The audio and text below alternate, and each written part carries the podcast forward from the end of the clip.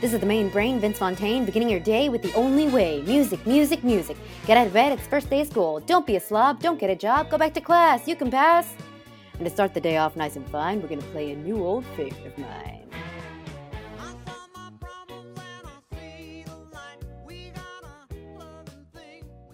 Hey, it is our second birthday, second anniversary. Misa and I haven't really decided what to call it, but hey, two years. Two years. Yes, Soundtrack City is two years old today.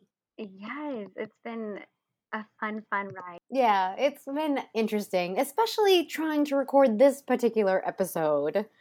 Oh, God. Yeah, let's not. I don't want to bring the energy down, of course, because now we are over the roadblocks that we hit. But long story short, we could not for the life of us get this fucking recording started. Yeah, and it wasn't our fault. Um, It took two days. there was a lot going on with, I guess, the uh, server we use. It just, it was a lot. It was very, very discouraging. But you know what? We got lots of signs from the universe, aka those amazing Simpson pins that Misa put up. Dude, you oh my god, you guys. I will repost it on our feed. I did post it on our story, but like the first night that we tried to record this fucking episode and it wasn't working, I like shut down my computer, turned off the Wi-Fi, all that stuff, trying all the things, turning it off, turning it back on kind of crap. And as I was waiting to like give the computer a minute to chill out or whatever the fuck, I was just like scrolling on Instagram and I saw this amazing enamel pin, which I'm a huge collector of, by the way. And it was legit like women from The Simpsons and guys from The Simpsons, and like they were the T Birds and the women were the pink ladies. And it was so fucking cute. I need it. I need it. It was, you absolutely need it. Yes. Like the print of it, the pin of it. I feel like it needs to be on a shirt, like everything. Yeah. Oh, and so yeah, so we couldn't fucking get this recording started, and it took us two days to figure it out. And now we can hear each other, and that's great. Yeah. It's over. We're getting we're we're doing this. It's happening. We are mm-hmm. discussing Grease from 1978.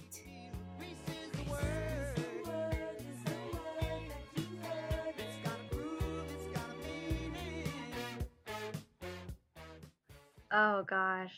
What a fun time.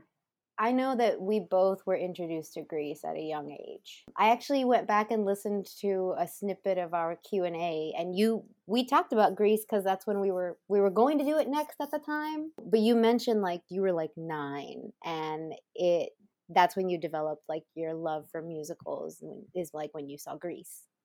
Yes, absolutely. I think um Grease for me was just the epitome of everything that you dream of, like that high school is going to be when you're that age.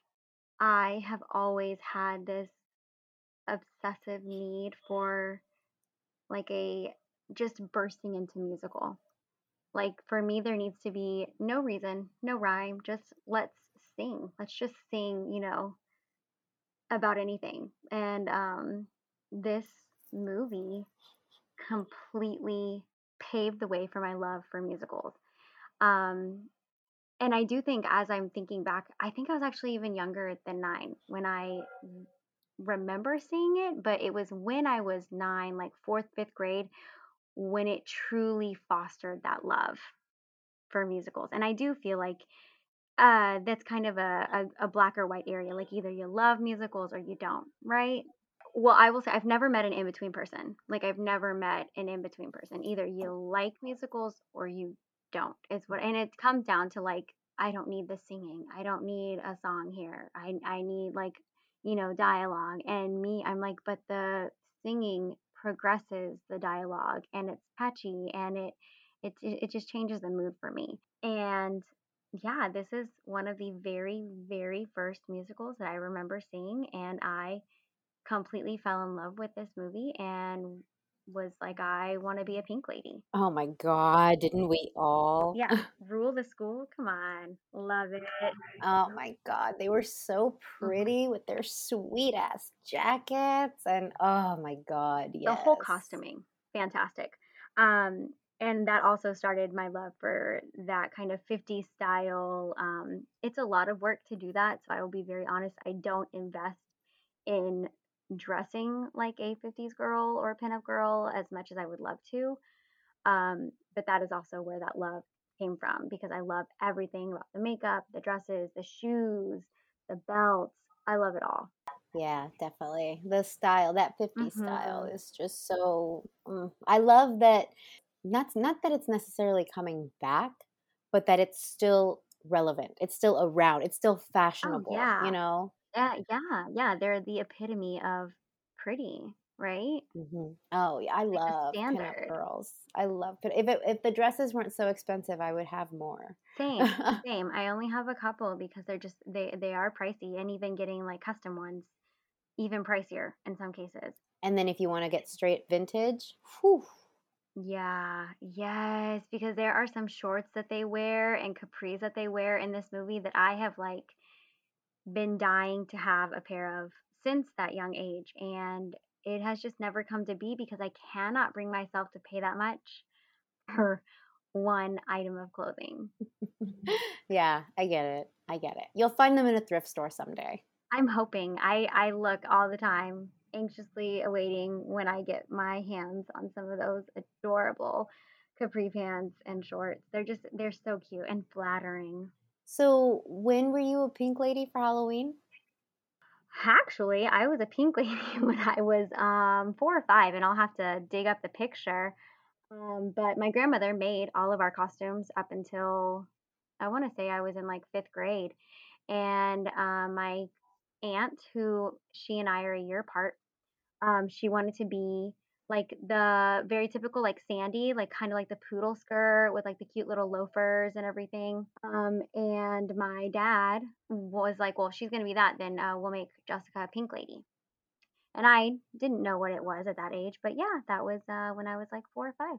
Oh, that is so cute. So so you hadn't even seen the movie yet and you were just like, "That is awesome though." I love that your dad had that influence. yes, I was thrown into it at, uh, like I said, an early age, and uh, this is definitely another, you know, Papa Franco movie. Um, my mom loves this movie also because of John Travolta.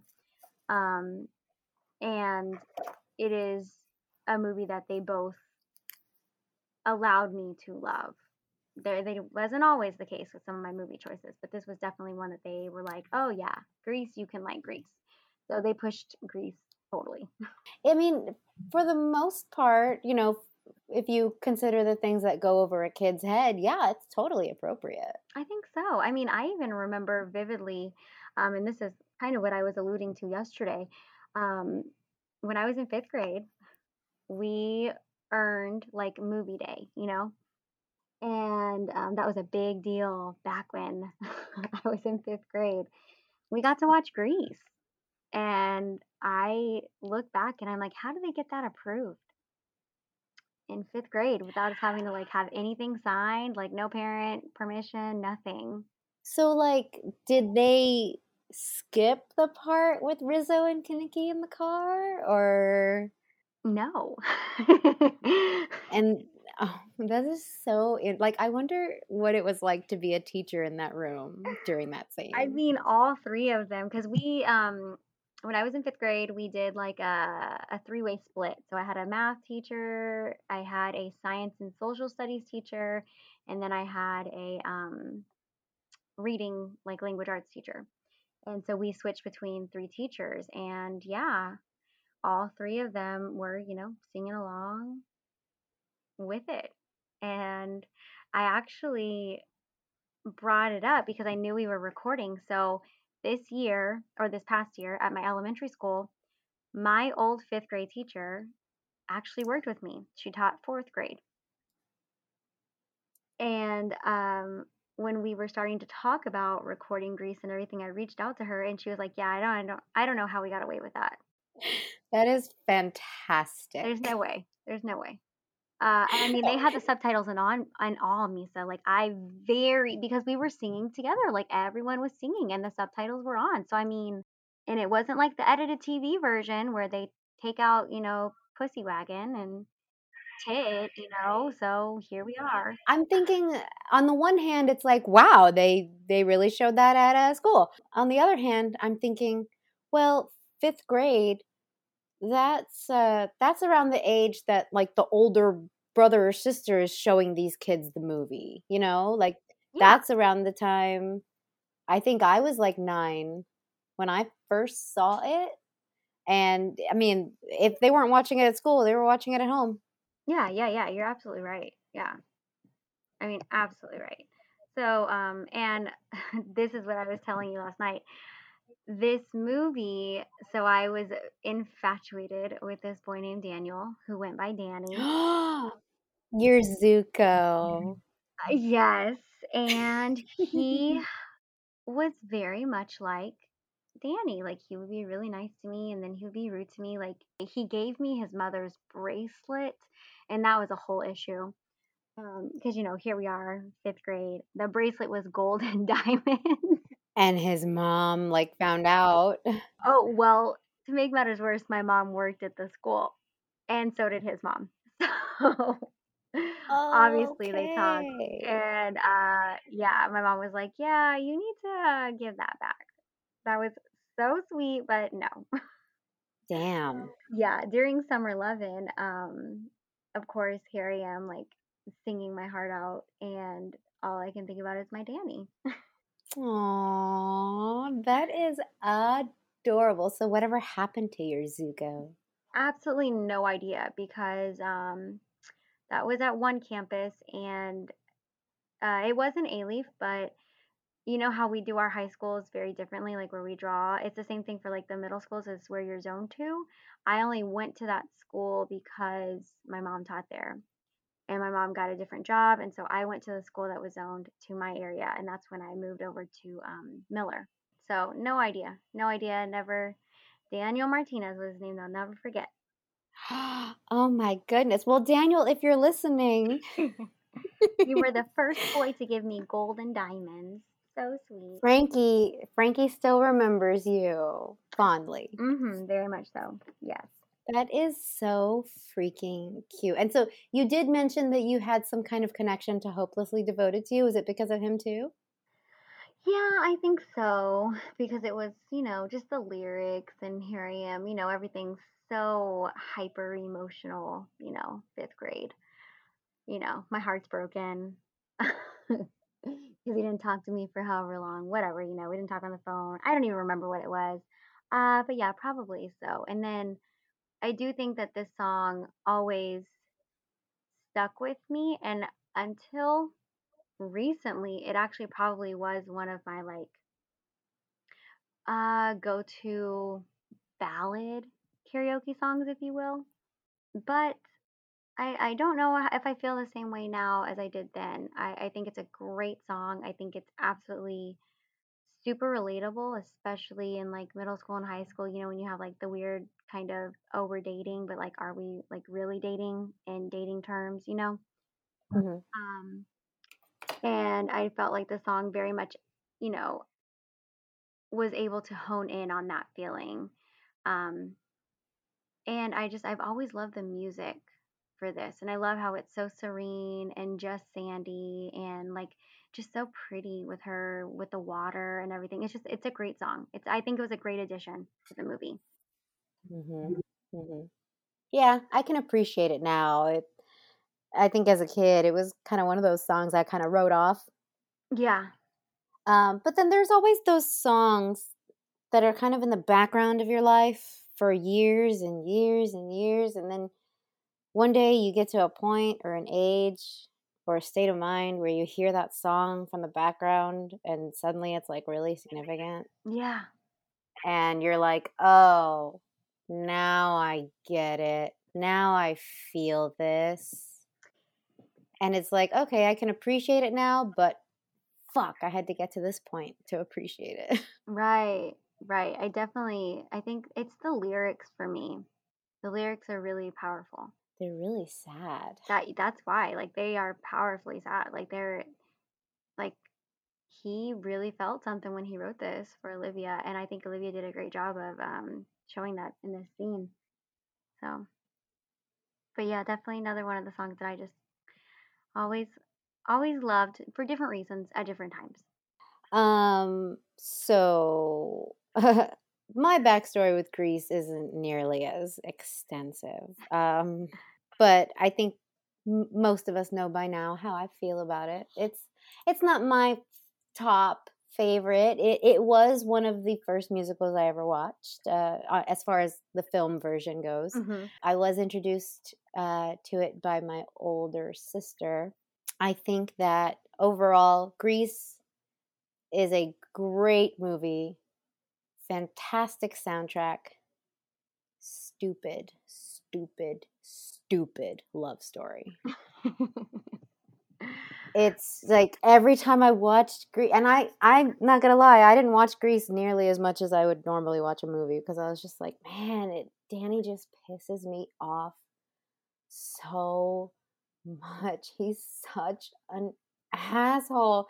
And I've started to notice, like in my research, like people are starting to notice, like Danny Zuko was a really toxic boyfriend, and da da da da da. Like, yeah, well, oh yeah, Grease is a product of the time, and I'm not trying to say that guys used to be assholes then and they're not now, or that it was okay then and da da da da. Um, it's never okay, by the way. right. Let's just clarify that. I first saw Grease uh, when I was a kid. I I want to say that I saw it right around the time that the 20th anniversary came around. So that would have been 1998. Okay. Um, and the reason I think that is, is because the very first copy, only copy of Grease that I know we ever owned was the one with the remix CD on the back with the little mini mm-hmm. script. It, it, was the fourth draft of the script, and you could tell because Sandy was still American in it. and yes. that mm-hmm. always annoyed me because I wanted to have an accurate script, and that one was clearly not the shooting one. No, yeah, I haven't been able to find. Um, I I did find the original script that was uploaded. Um, I had to pay for it, but I I was able to find as closely as possible to one of the first scripts because I do know that um Jim Johnson and I'm sorry Jim Jacobs, my bad, and Warren Casey they didn't actually, you know, take a picture of the very very very first script. So that one is very hard to find, but I found as close as possible. Um, and there were some changes from the fourth edition because I had the same copy that you did. Um, later on, like it wasn't accurate. There was lines that were changed, and you can tell also if you followed along like I did. You know. Yeah, it it is especially obvious like at the dance off because Sandy has Frenchie's line about Cha Cha, and it's like Sandy wouldn't know that because Sandy's foreign. Exactly. Like she wouldn't know that Cha Cha has the worst reputation. Like that, ugh, it just bothered me. Like little things like that stuck out. But like for the most part, some of the lines were there. They were just muddled. Yeah. For the sake of accuracy, I would have liked to have the official script of the movie as we saw it. You know, that is one thing. Did they keep her Australian because that's what Olivia was? Like she couldn't do the accent? From what I understand, they did look at a few other people for Sandy. Uh, yeah. But Allan Carr went to dinner at someone's house, and Olivia Newton John sat across from him. That's what I thought happened. Yeah, and then they and that's when okay. he was like, "Oh, you're perfect," and she was like, "Oh, I did a really bad movie once called Toomorrow, and I twice." Three times. Yeah, Who's counting? And she was like, "Hey, Xanadu came after Grease, um, but yeah, like that's when she was like, that's when she wanted the screen test, and like John Travolta was also a really big fan of hers, and he was pulling for her to be casted too. Right. So when she passed the screen test, they that's when they were like, okay, we're going to change her to being Australian. So it was because of her. Not, I don't think they even tried to make her American. I think they were like, okay, she's going to be Sandy. We're going to change Sandy. That's what I thought. I didn't know if there was anything like more back to it because I know you did extensive back research. So I was excited to see if you maybe found a different take on that. Mm, dude, we'll see what happens. I pulled everything together in four days.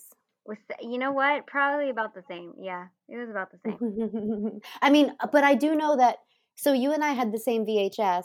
So you and I both had the same like 20 minute behind the scenes feature in front of the movie. Yeah. Yeah. So I actually rewatched that because it's on YouTube, of course. And yes. I know that we both learned a lot about the movie from that too. So yes, and then I know we both watched. Didn't we? Or at least I thought we did. Didn't we both watch the uh, Behind the Music Grease? I feel like we talked about that. I didn't watch Behind the Music. If I did Okay. watch Behind the Music Grease, I don't remember it. Okay, just kidding. Okay, that was just me. But I will say that even though, and I don't think I've ever told you this, Frankie, but even though I have not seen Grease on stage, Mm-hmm. I did see Grease on ice. oh, that sounds fun.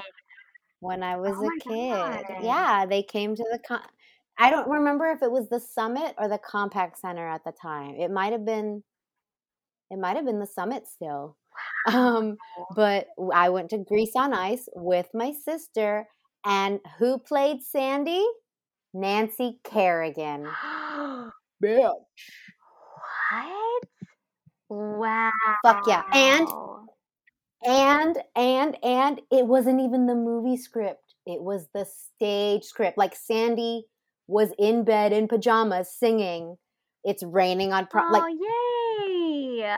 It was the play version it was and on ice really it was cool. so cool That is really cool. it was cool yeah and i bought the program the program was shaped like a jukebox That's so cute. It was cool. I will never forget that experience. I had the poster on my closet door for years. That is really, really cool. I am quite jealous. The only one I've seen on stage, like I said, was um, at, I always get the name of these Hobby Tuts, whatever they call it, um, that downtown. And um, I recently learned that that stage version, because I do believe it was the Tommy Tune version, is actually the one that Jacob dislikes the absolute most. So I feel like I was gypped. I have seen the high school version because I did see it at um, uh, Morton Ranch, Morton Ranch High School. Um, I went to go see it there, um, and that one is very different because it's like the junior Grease Junior or whatever. Um, and I did watch the um, Grease live that Fox put out. You know, one thing that I've realized in researching Grease, because okay, I will say that um, uh, a couple months ago when I introduced my friend to Grease too, uh, I ended up writing a blog about why I prefer it, and because of this blog, and it was very extensive, I did have to do some research on Grease to make sure I got my facts right. Mm-hmm. one thing that I realized because I was trying to compare the difference between like how the movies open. The they're both openings are very different. And so I wanted to pull up the script for the stage play of Grease to see how it translated to film. Mhm. Every copy I found was different. And I was like, Grease is like a Frankenstein play because even after the movie, they're adding songs from the movie, they're putting them in different order. Like people are just doing whatever they want with this with this uh with this script. They really do. There, and I have not seen two of the same script of Grease online. Like it it's crazy. People are just copying, pasting it and just doing it the way they want. And I mean that's cool, but it makes it hard for me to find like a solid concrete example of a script Right. because I don't know which one is the accurate end all be all. This is the one that I would probably see on stage by professionals script. You know yeah, what I mean? and I don't think we're ever going to get that because I know. So back to what I was saying with the original version, there wasn't the first copy was very like Mod Podge together, and then based on what I found, like even after the first version from the 1972 play, um, it got destroyed. It got ruined. That's unfortunate. So we don't even have that copy to look at and i do know that there like people take a lot of liberties with this play like you were saying. I mean people like in different countries too because it is something that's done worldwide it's different. Everything's different. Songs are different entrances are different um, even like different parts like misa was saying like just changing words and i mean you would expect that kind of because of like the language difference but i mean they're putting in like whole fighting scenes Um, there's just very different um, language, arguments between characters. Some characters don't exist in other countries, so it's it's really different because I don't think there's any other musical or play that has that many liberties with it, right? Like if you see, I mean, I don't know if you see Cats over in like Germany. I'm sure it's going to be in German, but like it's the same, like 100% the same, pretty much based on what I know. Yeah, I this was all very new to me when I was researching Grease and then I researched it again for for this for this episode. hmm Yeah, it was it it got frustrating because I was like, can I just see a normal script? Yeah, can I just yeah, see something that like is definite, you know? And it it you know, it sucks, but I mean, I get it. People want to latch on to the popularity of the movie and um, you know, some people who are familiar with the movie might go to the stage play expecting to hear the songs from the movie. And so maybe producers want to give that to them, yeah, that's true. and that's fine. But it's like there are so many versions. It's crazy. Yes. And if we're talking about the differences just from like the original play, um, prior to it even going to Broadway, and then the movie, like there's so many differences. Yeah, yeah. And we can actually we can get into that. We can talk about the OG Grease from 1971. Okay, so OG before when it was supposed to be just it originally uh, Jim Jacobs and Warren Casey were planning on just having like you know traditional high school play weekends, if you will, two weekends, right?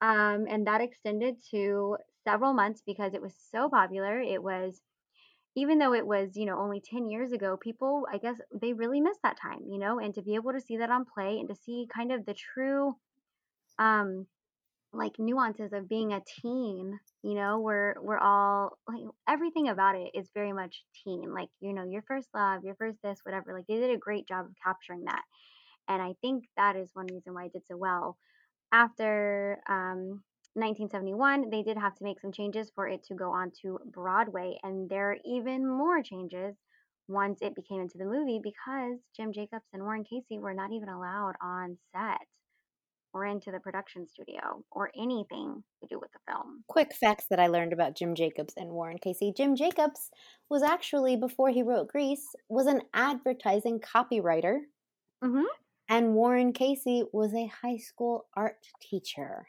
Yeah, when I read that, I was like, So, what? So cool. so guys, it is never too late. You are never too deep into your occupation to write your script. right. I mean, they were both very like considered amateur actors, like working in just like a little, you know, Chicago theater scene, like something you do for fun as a hobby that they both really loved. And they were trying to find something to do. And that's when they decided on like people from their past. Like it really is very loosely based, but a, a lot of it comes from what Jim remembers from growing up in high school. Yep, yep. And what's funny is that Jim was a greaser and Casey was a nerd. yeah, so that's actually kind of cute because you kind of imagine Danny and Sandy writing the script. right. Um, You but yeah, you're right because they were writing this right around the seven, like when the 70s were beginning. And so for them, the 50s was already nostalgic for them. Like 20 Mhm. years ago, that's pretty nostalgic. Like uh, I think we're all kind of missing the millennium at this point. Oh, yeah. And so, and the 90s, of course. Right. So yeah, so they felt nostalgic for this time period where they were in high school and they loved doo-wop. And so they penned this play called Grease. And they called it Grease because it is an homage to greasy hair, greasy engines, and greasy food, which Ooh. this movie made me want a lot of. yes. All of the burgers, all the milkshakes. And can we talk about just the prices of things? Like, come on. 25 cents, 50 cents. If I could get that at that price, like, can you imagine? So awesome. Dude, I holy shit, can't even think about it. Can't even think about it. And then so yeah, so uh, they did have to clean up the 1971 version because it was a little raunchy. yeah. I I mean, think about how we talk as teens, you know? Yeah, yeah, and then and yeah, and so um, there were uh, even the songs Mhm. got changed once it moved to Broadway. You know, instead of Summer Nights, you would probably hear a song called Foster Beach. Yeah. There is no hand jive, but there is the boogeyman boogie. yes. Um, and so, and then Sandy actually apparently sang a song called Kiss It, which makes her sound like a dominatrix. Yes, there was. So that was actually more at the um, end after her kind of change when she's getting to that point. Yes. So it's it's interesting to hear about like the nucleus of Grease because of it. Yeah, it's got some tongue in cheek moments. It's got some again moments that when you're younger you don't really realize. Um, but to think that they that the prior versions were just like in your face, like the language and uh, it, the sex was like hiked up. Like it's interesting to think of what it used to be. Right, right. And even on Broadway, I know that they try to keep, you know, try to keep it as much as possible. And when I say um, they, I feel like I need to say names. Um, that's uh, Ken Waissman and Maxine Fox, who were so like, can you imagine being able to attend like Grease in 1971? That would be so cool. Who is inventing the time machine and what's taking them so long? I know, like, let's go. I mean, just to be able to go and see it in its authenticity, I feel like it. ah, I'd probably cry, honestly. I, I I really would. Um, but yeah, they definitely cleaned it up for Broadway. They changed, like Misa said, some words. They they rearranged some things to make it work better for Broadway. Um, and it did great. It did really well. Um, and it won several awards. You know, it opened. Um, and my favorite fact that I know Misa knows the original Broadway production, when it opened up on that great Valentine's Day in 1972, um, had Barry Bostwick as Danny. that is correct. He originated the role of Danny Zuko on Broadway. And that just, I, it just is amazing. It's amazing. There were a lot of changes, but like I said, it did win several awards. Um, and eventually won Best Musical, and it went on to play um, almost 3,500 performances, which was a record for the time. Very cool, very cool. And I would still love to see it. I'm hoping they revive it. And one thing that I saw, Jim Jacobs said that he would love to revive the original version of Grease, but if it became a movie, it would have to be rated R. Yeah, it definitely, definitely would. Yeah. But that's one that I want to see honestly. like, I think that would be really interesting. I would love to see. Um, I, I I wouldn't hate that. I mean, I know they're talking about doing, um, or actually, I think it's already in production. The prequel for it, for uh, Summer Night, Summer Lovin', I think is what it's called. I did hear something about Grease, Rise of the Pink Ladies. It takes place four years before the first Grease. Yes.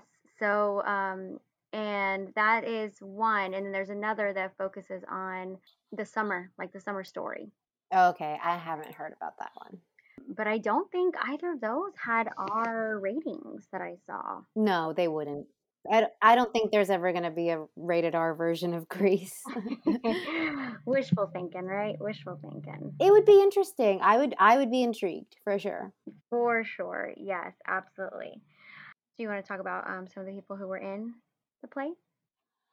Yeah, we can. I I did find various lists. I, I really tried to I wish that there was one solid database where I could just type in like all the people who have played da da da da all the people who have played so and so and then right. it could just give me a list of all the people who have appeared on stage as this character but there's no such thing there's none there's none because you know the fact that um, conway played Danny, he was an understudy, so technically he didn't even get like it's not on there, even on Playbill.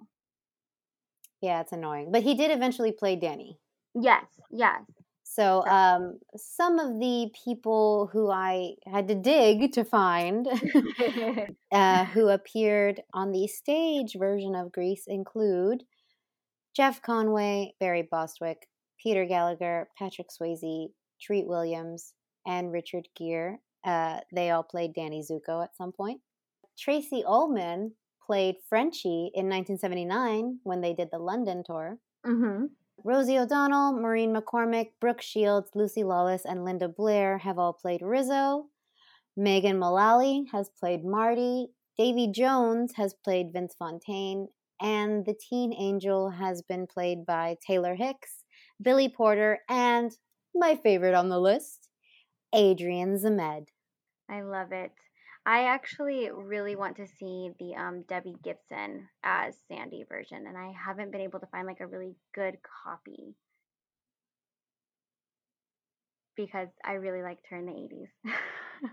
so the one that I know it kind of mixes both of them, not really Broadway, was a television special, but I did not care for uh, Vanessa Hudgens as Rizzo. I feel like she needs to be a little bit tougher. I do love that Julianne Hough was Sandy, though. I think she did a really good job. I don't think I've seen that special in full, but I wasn't crazy about what I saw. Uh, yeah, and even if you just listen to the songs, which I'm sure Misa can find on Spotify and uh, put those on the list for us, it's just um I mean, if if we think about even even the Broadway versions, because there are um, YouTube and there are versions of the Broadway covers of the songs versus the movie, Rizzo just has that kind of roughness, right? Mm-hmm. And um, Vanessa just her voice is too soft, too pretty for Mm-hmm. some of her parts. Yeah. I mean, she really didn't look the part either. No, no, no, no, not at all. She, um, I mean, they did a great job of finding the costumes and recreating them, but she just, she just didn't have the aura of Rizzo, if you will. I don't know if I'm explaining that well, but it's just, it's, it's not the same energy. No, there's.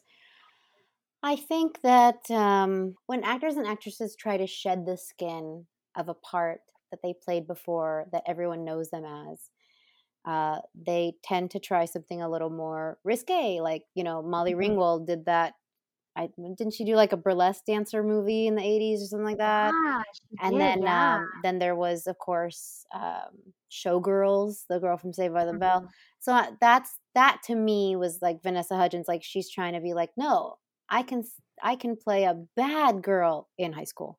Parentheses, like it, like well, no, you can't, and you're still doing high school movies. Yeah, yeah, She yeah. didn't show much growth as an actress, and she didn't have the depth for Rizzo.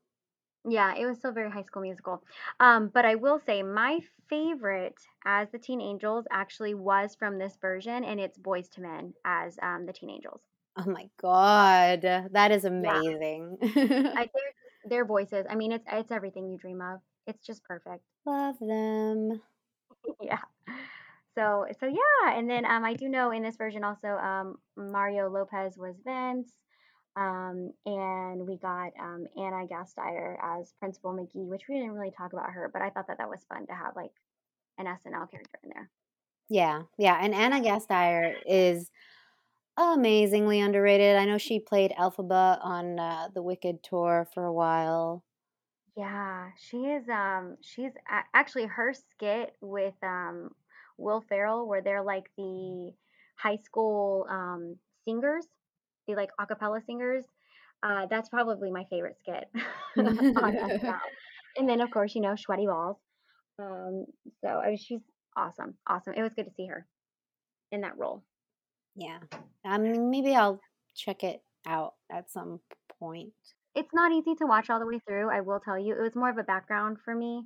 Um, but it's definitely at least worth saying, like, oh yeah, I, I kind of watched that ish.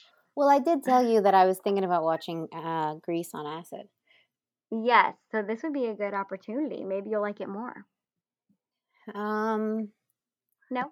I like that you think that. that being said, shall we talk about the movie known as Grease? Yes. The movie based Cool, off okay. of the musical based off the Broadway. Based on that raunchy little thing in Chicago one time.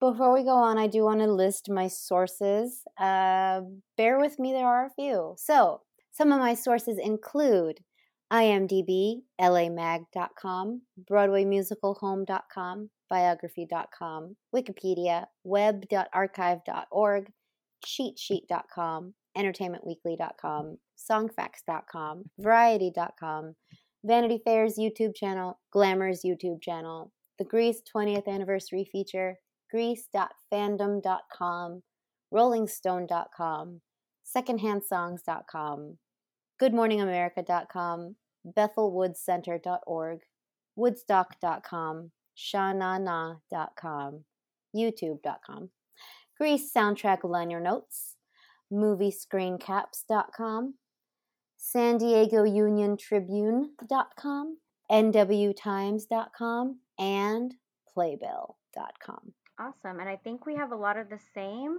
um, but I do have a couple that were not listed. So just to go ahead and cover mine also um, scribd.com, Chicago Tribune.com, thelist.com, bustle.com, that was not in the book.com, stageagent.com, avclub.com. Uh, there's a lot, sorry. Try to be thorough. Uh, cheatsheet.com. You covered that one. Uh, movies.stackexchange.com.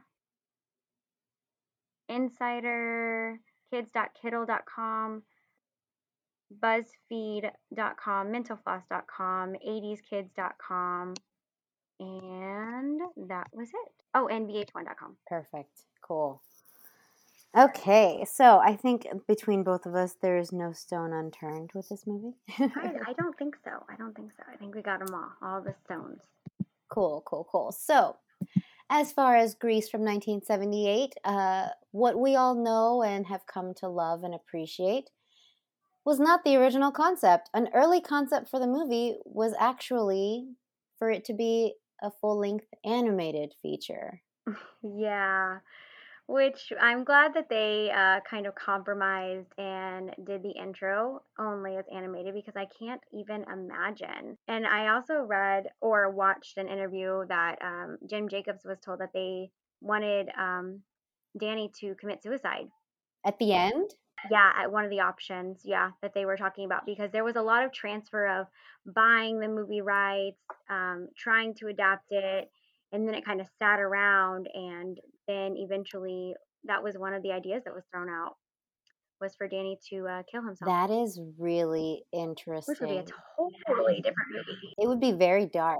Yeah, yeah, I can't imagine. So, um, so yeah, that's uh one of the things that happened. So there was a lot of different options, um, but I'm glad that they, like I said, compromised, and we got that little animated, awesome clip at the beginning, and yeah, and then we got the amazing movie that we did. Yeah. And so the two guys who were going to move forward with the animated movie adaptation were Steve Krantz and Ralph Bakshi. And they actually went as far as purchasing the rights to it, but mm-hmm. eventually their partnership lapsed. And so, with that, the concept for it kind of died. And it wasn't until uh, Allan Carr, who is the producer of the film, he actually saw Grease when it played in New York and he saw it becoming a film. And so he paid $200,000 for the mm. rights after Bakshi's ownership had expired. And he moved forward with making this epic production. And Allan Carr, uh, he again, the producer of Grease, uh, he's an interesting character. Here are some interesting tidbits that I uh, found about him. He once staged a party in jail for Truman Capote. Hmm. He worked with Tony Curtis, Joan Rivers, and Mama Cass Elliot. And he did the marketing for the film Tommy, 1975, directed by Robert Stigwood, who is also very linked to Grease. Yes. Um, I actually hate that movie. Tommy? Tommy. I hate that movie. What is it? So, Tommy is loosely based off of The Who. Um, it is a rock musical um, with the music and lyrics by Pete Townshend, who is, you know, the singer of The Who. It is about a child who is deaf, dumb, and blind. It's literally what it says. It's just not good it's like one of those movies that's just like weird for no reason. Like it it it may be on acid or something else. I don't know. It's just it's it's not great. It sounds mean. It's awful. Like I I literally can't even I can't even. Um, I mean, I own it because I own it uh because it's a musical. But I mean, it is. It's a musical. Oh yes, Lisa. It's a musical. Um, it. How can? Oh my. It just Okay. it doesn't it doesn't work. Um, as a musical, there is a lot of like dark themes in this musical. Um, do not recommend. Do not recommend. I just I don't I don't recommend. Sorry. If you like it, I'm sorry. I hate it. I hate it. That sounds like a really interest, like not interesting in a good way, but like, how do you turn such a dark subject into song and dance? I can't tell you. It is it is one of the mo- movies or musicals. Um, there have been two that uh, Frankie has been unable to finish. Tommy is one of them, and the other is Repo Man, Oh, you told me about that. which is the rock opera about. Ugh, it's called the Genetic Opera. Excuse me. Which, what the fuck does that even mean? I can't. It's it's like the. I don't even know, guys. I tried to watch it. I got in about maybe 10 minutes and I was like, what the hell is this? No. Paris Hilton is in it. Need I say more? Awful. Piece of shit. Uh, yeah. House of Wax is difficult to revisit because of her. Oh, God, I mean, House of Wax is Yeah, difficult she- to revisit regardless. yeah. Yeah, that one, her But- version, though, I just. Mm, mm. Not a Not a fan. fan. All right. Well, Mm-mm. um, Mm. Grease is directed by Randall Kleiser, who, fun fact, is a former college roommate to George Lucas. No way. How cool. Indeed, indeed. In fact, he visited George Lucas while he was filming one of the Star Wars. And uh, for a split second, Randall was considering Carrie Fisher Yes. for Sandy. Yes. And this was, I think it's super important for us to know, this was his directorial debut. Yes, which is amazing. Like, he never needed to make another movie again. No, no, probably not. I mean, he went on to make a couple that were just as big, um, but Grease is un- pretty much untoppable. Grease, I I mean, it just, all the records that it broke Mhm. and just all the hype that was around it. When you watch the footage of that movie premiere at the Chinese Theater on Hollywood Boulevard, Mhm. it is hysteria. It is like shoulder to shoulder, like shoulders in chest to shoulders to chest. Like it's crazy pack. Like Danny and like Danny and Sandy, John and Olivia couldn't even move or like walk without being escorted. It was insane. It really was. It really was. Like people were just like head over heels about everything for that movie, and there's so much merch behind it. it's crazy. It, it's just again, it's just one of those things. It's going to live on forever and ever and ever. So it's pretty amazing. Yes. And uh, before we move on, fun fact I found out about Kleiser. His house was used in Scream 3. He lives in the mansion. Um, I'm assuming it was, yeah, but he was that was his house. It was a part of the Scream 3 movie. Wait, I have to know which movie. Which hang on, I have to know which uh, Let me which find it. building it, was. Let me let me find the actual address. I don't know if I can find all that. Hold on. Because when you say his house, I immediately think of the director's house. It's yeah, it's the mansion with the pool. It's the mansion with Okay. the pool. Okay, so that's that's where the climax and everything takes. That's where the party is. hmm Because what do we always say? Shit goes down at the prom or the party. Exactly. Exactly. That is so cool. Very cool. He so he still lives there now to this day. You know, I don't know that. I didn't look up if he's still there, um, but I just thought that was so, you know, six degrees that his house was used in Scream.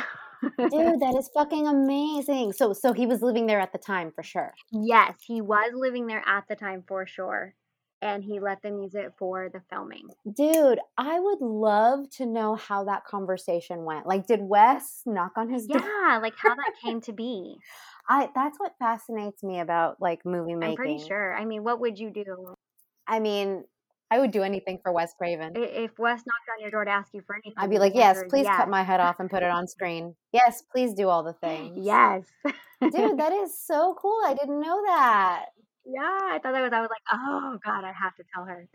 yes, that is a fun fact. I loved that. I had fun learning that fact. and so uh, the Grease film screenplay was written by Bronte Woodard, who was a Southern novelist at the time. And when he originally wrote the first draft of the screenplay, it was in December of 1976, and it was very different. It included things such as Danny working as a busboy and gas station attendant, and he mm-hmm. actually has a song called Gas Pump Jockey. Mm. And then they were going to have an actor named Paul Lynde play the principal. Donny Osmond was penned in as the teen angel, and Grease Lightning was supposed to be performed by the Beach Boys. Mm hmm. How fun! How different! I can't even imagine. You know, I don't think you would have done as well.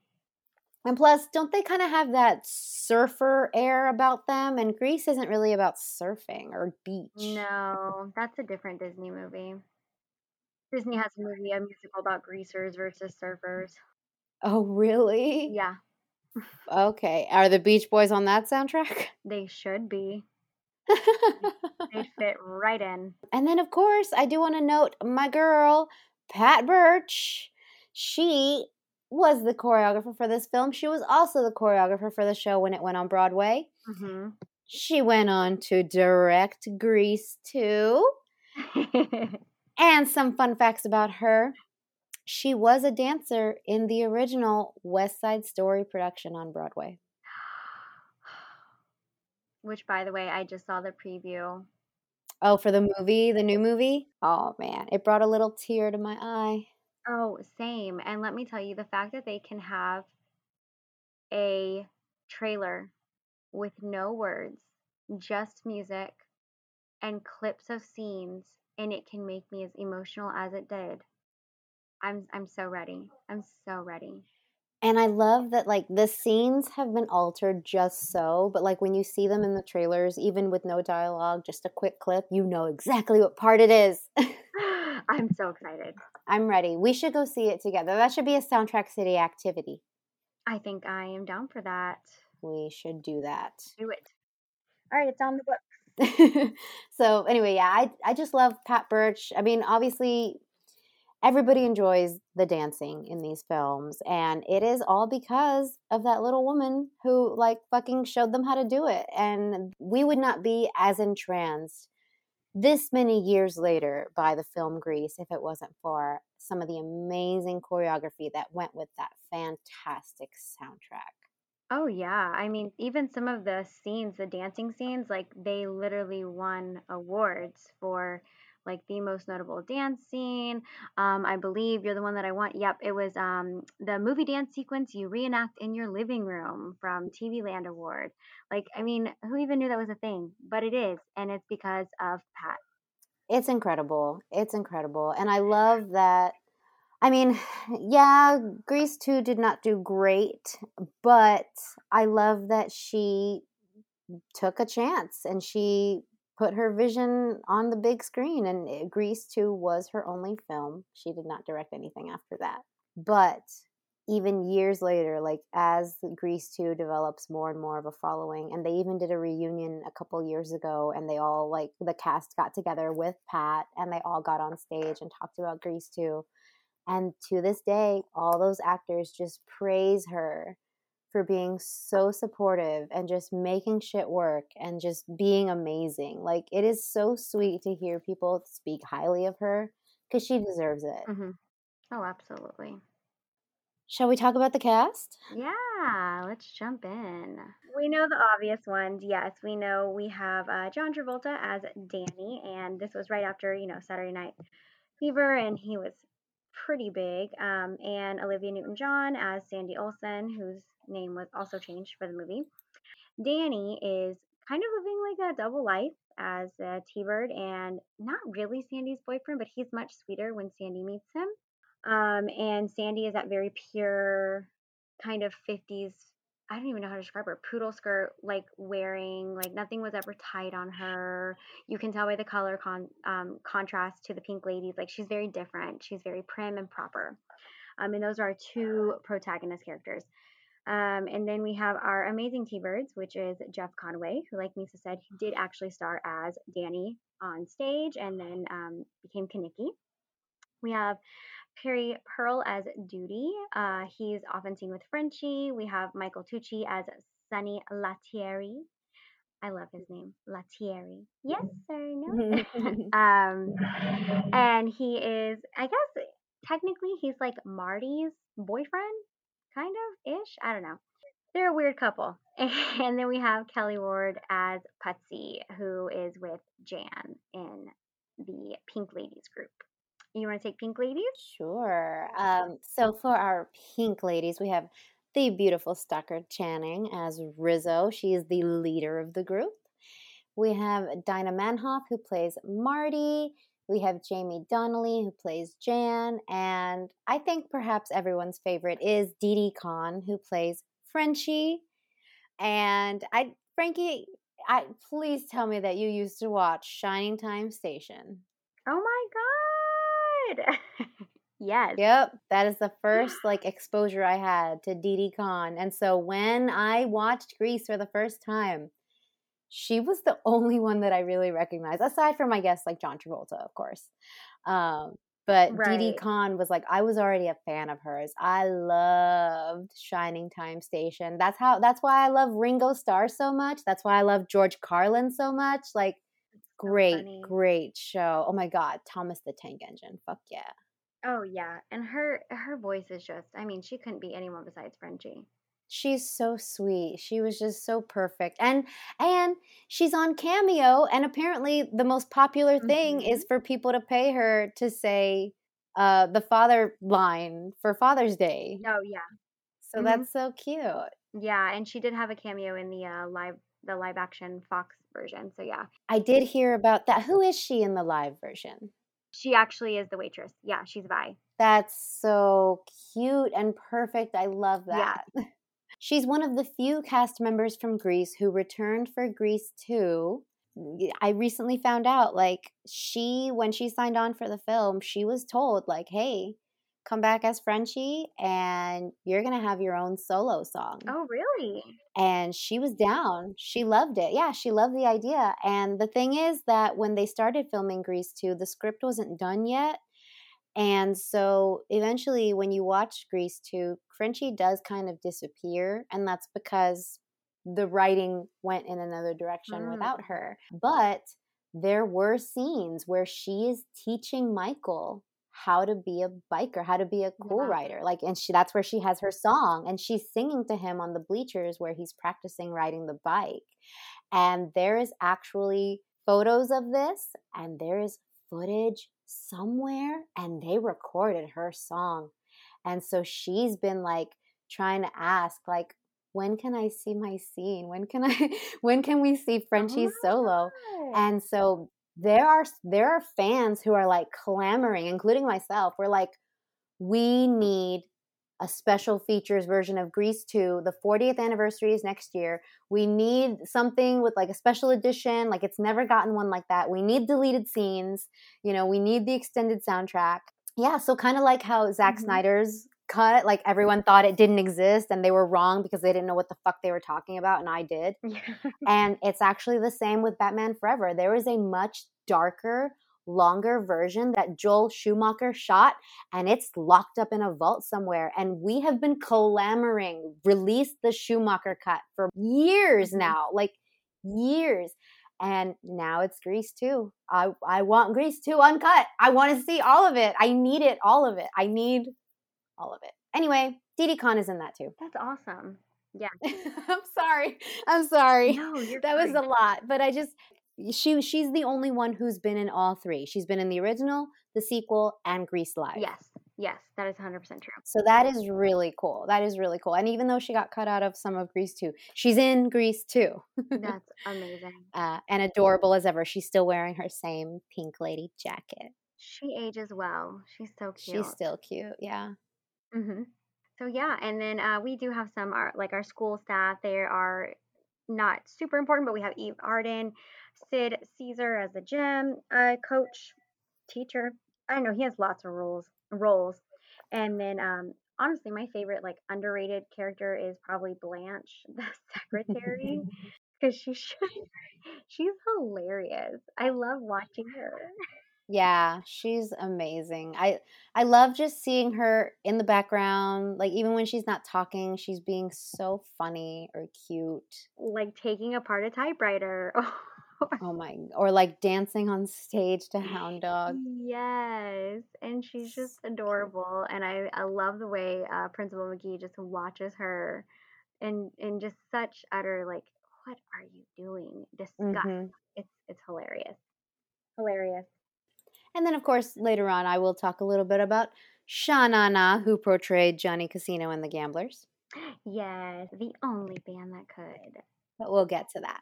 Shall we get into the movie for real, for real? for real, for real. Yes, I think so. Jumping right into the movie, we immediately open up on this beautiful beach scene with this high operatic voice singing Love is a Many Splendored thing um, which will be one of our honorable mentions. And we see two adorable young people, you know, playing in the water, throwing water on each other. And then we zoom in and we see that it's the end of summer. They're saying goodbye. And of course, Danny, being the uh, romantic that he is, tries to get a kiss goodbye. And Sandy, the girl, uh, does not appreciate this in a nice way. Don't spoil it.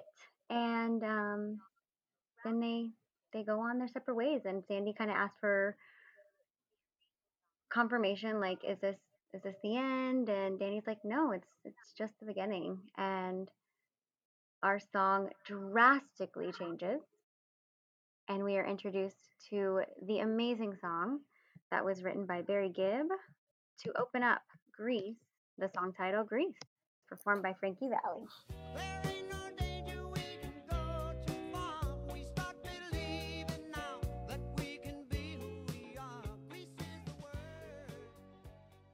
So, like Misa talked about, when we got some different um, options for what Grease was going to look like, um, they did kind of compromise. And so, animator John David Wilson created this fantastic opening Grease montage, and we get a um, a radio coming on that's like it's the first day of school don't be a slob don't get a job go back to class you can pass. And um, then they start the song grease and we see our first character danny and his room is a mess and like disgusting like very appropriate for the time um, and for a teen boy. I speak the truth as a mom of a teen boy. Um, and he's like a slob goes to the mirror, starts to get ready, um, and then it does show, okay, John Travolta's playing Danny, and then we go into this beautiful, like almost Snow White room with a canopy bed. Yeah, like that. She had they had money, right?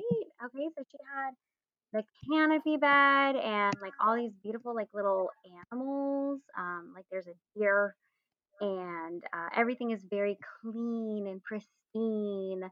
Um, and it is Sandy, and she's in like this gorgeous nightgown. That was one thing that I always noticed. I was like, what teen girl wears a nightgown like that? Like, are we not all sleeping in just random shorts and a shirt? Because I'm doing it wrong. if we're supposed to be in blue laced pajamas, you know. I didn't know I had to look pretty while I was sleeping. Right, right. Who am I uh, getting dressed up for? So because I have a problem with that. So yeah, she gets ready. Then we see it's Olivia Newton-John, um, and then we go on through all of our characters. We see Rizzo. Her one of my favorite scenes is the her with a turtleneck. We see this awesome, um, like her neck gets really long, really cute and funny, and then she changes into like a regular button-up shirt. Um, but I love that in her room we see like James Dean posters, and we get to really see like how each of our characters. Like I feel um, the artist did a great job of trying to capture, you know, those characters and what they might have in their actual rooms, which I think is my favorite thing about that opening scene because we do get to see that. Um, and Doesn't her bra even say T-birds on it? Does it? I thought it did. I could be wrong. I may be looking too hard. Um, but I feel like it said T-birds on it or it has a T on it. Uh, I'm looking at it right now. It looks like little hearts on the nipples. Okay, just kidding. I thought that was on the sweater. Um, but I could be totally making that up. Uh, so yeah, then we go to Rizzo and then we see um who is next? Uh, Kenickie. Yeah, Kenickie. Okay, so we see Kenickie, who is actually he's probably my favorite.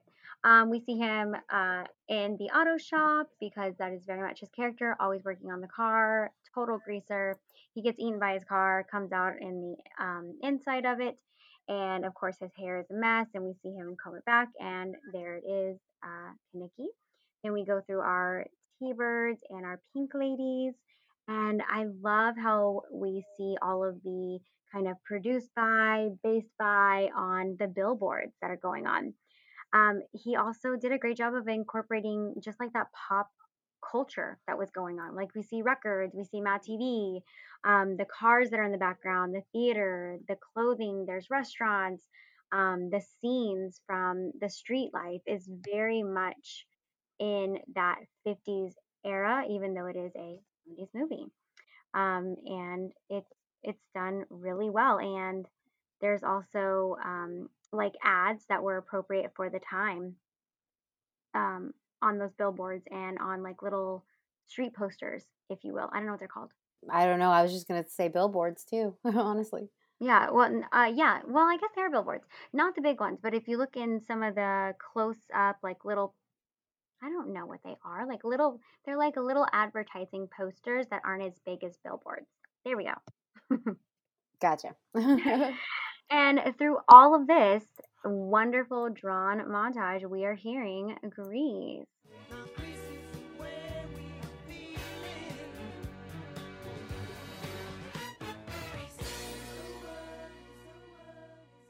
That song is written by Barry Gibb, who was called up to write that by our producer because they needed an opening song. And he literally called him and was like, Hey, I need you to write a song called Grease. And Barry was like, uh, okay, what do you mean? Like, what, where am I going with this? What am I doing? And he was like, you know, like Grease is, is the word. Grease is, you know, about that scene. And Barry Gibb did a great job of doing that. He wrote it in less than a day, and he was able to capture that, like Misa said, those greasy foods, greasy cars, greasy hair in a song. I did read one one of the articles that I read mentioned how um, the lyrics to Grease are actually kind of dark, and they really don't have anything to do with the film at all. No, they don't. With the concept and what little advice he was given, I I love Grease. This is my favorite song on the entire soundtrack, uh, and it always has been. Um, but it it's uh, I always wondered like where are these lyrics going? Who are these lyrics referring to? Like I always wondered who this song was about, and in delving into this research, I found out like it's really not about any of them. It's just a really really fucking good tune by Barry Gibb. Yes, yes. Such a good. I mean, he, it just shows how great of a writer he is because even though it is dark and doesn't totally match the movie, like the fact that he wrote that song just from being given a word is really freaking cool. And the fact that he um, was able to make it a song that was so popular and charted, um, yeah. I mean, that speaks volumes for him. That speaks volumes for him. Um, and I know after Barry wrote the song, he was like, you know, there's there's only one person who I can think of to sing this, and it was uh, Frankie Valli because that was his favorite pop singer of all time. Um, and he didn't realize, or maybe he did. Um, I wasn't able to find that answer. That Valli actually already was going to be involved in the movie as um, singing the Beauty School Dropout. So he was given the choice: Do you want to do the Beauty School Dropout scene, or do you want to do the opening song? And of course, he chose the latter, and that was a great choice because that song, like I said, topped charts on the Billboard Hot 100, and that song has, I mean, I don't even, that song is just, it's so notable. Like, I don't know a person who doesn't know that song. Yeah. They've heard of the song, right? hmm Um, and yeah, it it charted not just in the U.S. but around the world, and it stayed there um, in various places for weeks. Um, and one fun fact about the song: the guitar player is Peter. Peter Frampton. Frampton. I was so excited when I found it. I was like, "What?" So cool. Yeah, I thought that was pretty cool too. Yeah. Yeah, yeah. So Grease was released as a single by Frankie Valli in May of 1978, and it sold Mhm. over 7 million copies worldwide. And like Frankie said, it was written specifically for the film. It is one of four songs to be written for the movie that were not featured in the stage production prior to the film being made. Now, of course, Grease and some of the other songs, You're the One That I Want, Hopelessly Devoted to You, etc., those have been Frankenstein into the play. um, Mhm, but I mhm. think eh, I'll allow it because I think the stage play is probably better with them. Yeah, I think it's a nice um kind of mesh or melding of the two. Yeah, know? yeah. Um, so featured on the recording of Grease we have Frankie Valli, of course, on lead vocals, Peter Frampton on guitar, Barry Gibb on backing vocals, and you can hear him especially in that bridge when they're like, "What are we doing here?" A lot of that's Barry. Uh, we have George Terry on guitar, Harold Cowart on bass, Ron Ziegler or Ziegler, I'm sorry, I don't know how to pronounce your name, on drums, Carl Richardson as the engineer, and Gary Brown on saxophone. And what a group they were. Indeed. So it was Roger Stigwood who directed that awful movie that Frankie never wants to watch again. Um, Robert Stigwood is the one who called Barry about Mhm. penning the title track. Not only was he producing Grease, he was also the Bee Gees manager. And we all know that Barry Gibb was one of the Bee Gees. he told Barry Gibb about how John Farrar had written You're the One That I Want and Hopelessly Devoted to You. And they needed a song for that title track. And that's when he Frankie filled in the rest. He basically gave him a concept and Barry ran with it. And it is an amazing song. I love Grease. I love this song a lot. Yeah, this song jams. Um, and to think that Kleiser didn't like it. I know he didn't like this one because he, mm-hmm. I think he agreed. He said it was dark. He wanted a fun movie, an upbeat, bright, you know, just something relatively family friendly. And Grease didn't really emphasize that the way he would have liked, but Yeah. he included it. And I'm glad that it was included because it is a great opening. Like as soon as the fucking guitar that those brass instruments come in, like oh man, Oh, it's just so good. It's so good. And I do love the fact that it is to the animation because I feel like it would be too soft. Do you know what I mean? If we have like this cutesy, super family friendly song with the animation, like I, it wouldn't be the same vibe to me. So to me, I think it, it's the perfect melding. Yeah, because the animation itself is kind of gritty. You know, it's very sketchy. If you pay attention. if you pay attention. Some people don't. You'd be surprised. But yes, if you truly pay attention, yes, there there's some not so great uh, drawings in there. That's it's very realistic, if you will. Um, but I do love the opening montage. I think it's really brilliantly done. Another thing that Barry Gibb said about Frankie Valli, when asked if he would have preferred to be on the track, Gibb said that he actually understood why it would be better to give it to Frankie Valli, and that was because the filmmakers needed a voice from that time period. And he was totally cool with it Mhm. because, as Frankie said, Valli was one of Barry's favorite singers ever. And so imagine writing a song and someone you looked up to records it. Can't even imagine. That is pretty freaking cool. So Grease was Frankie Valli's second US number one hit as a solo artist. Three years earlier, he hit the top spot with My Eyes Adored You. And before that, he had an astonishing five number one hits with The Four Seasons. so famous. when he was approached about Grease, Frankie Valli didn't have a record deal. The single was released on Robert Stigwood's RSO label, which issued the soundtrack. Valli quickly landed a deal with Warner Brothers, but he never scored another hit on the Hot 100. despite the song being featured in this film set in the 50s, it actually has a 70s style to it, kind of a disco funk. Yes, agreed. And some of the subject matter actually alludes more so to the revolt of the 60s and the 70s. Yeah, and I can definitely see that. Even the um even some of the cartoons I think fit that theme.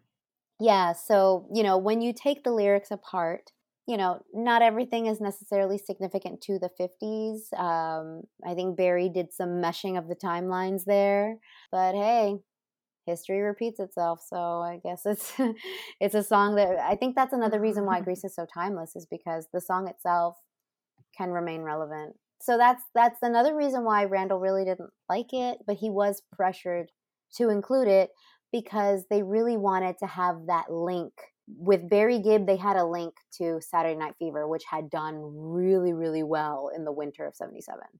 And so, in the effort of kind of latching onto that, so to speak, they wanted to have the song in the film because it was a link to Barry Gibb and the success of what became the most successful, highest selling soundtrack of all time in Saturday Night Fever. Right. Yes. So that is pretty freaking cool. And I love that they included it after all. Yes, very cool, very cool. The ending scene of that as they're driving, um, we see, you know, very big back then, the car racing, um, and two cops pull over, and they perfectly segue into the real world of our high school on the very first day of school. And this is when we meet the T Birds, otherwise known as the Thunderbirds. and they're so cute. I love how they're so excited to see each other. I feel like they didn't like obviously they didn't do anything together over summer, right? Like that's the vibe. That's what I've picked up on it because they're like, "Hey, Kenickie, where you been on summer?" And oh my god, Kenickie is so fucking hot. Let's just get that out of the way. yeah, he's the most attractive of all of them. I think. Definitely. Definitely. Oh, absolutely. One thing that I will say, I'll just get this out of the way too. Um, I think I would like Grease better if the story was about Rizzo and Kenickie because I think they are the ones who have a more relatable story. I think they have more depth. I think they're the more interesting characters. I find myself wanting more of Kenickie and Rizzo mm-hmm. throughout mm-hmm. the film. Does that make sense? Yeah, so uh, we do meet Kenickie, and he's been working all summer because he's saving up to get me some wheels. and then they spot Danny in front of the school, and they call out to him, and it is the exact same Danny, the super sweet blue-eyed Danny from the beginning. Only this time he is wearing a white t-shirt and a black leather jacket that says T-Birds on the back. He's a greaser and he is the leader of the T Birds. Yes.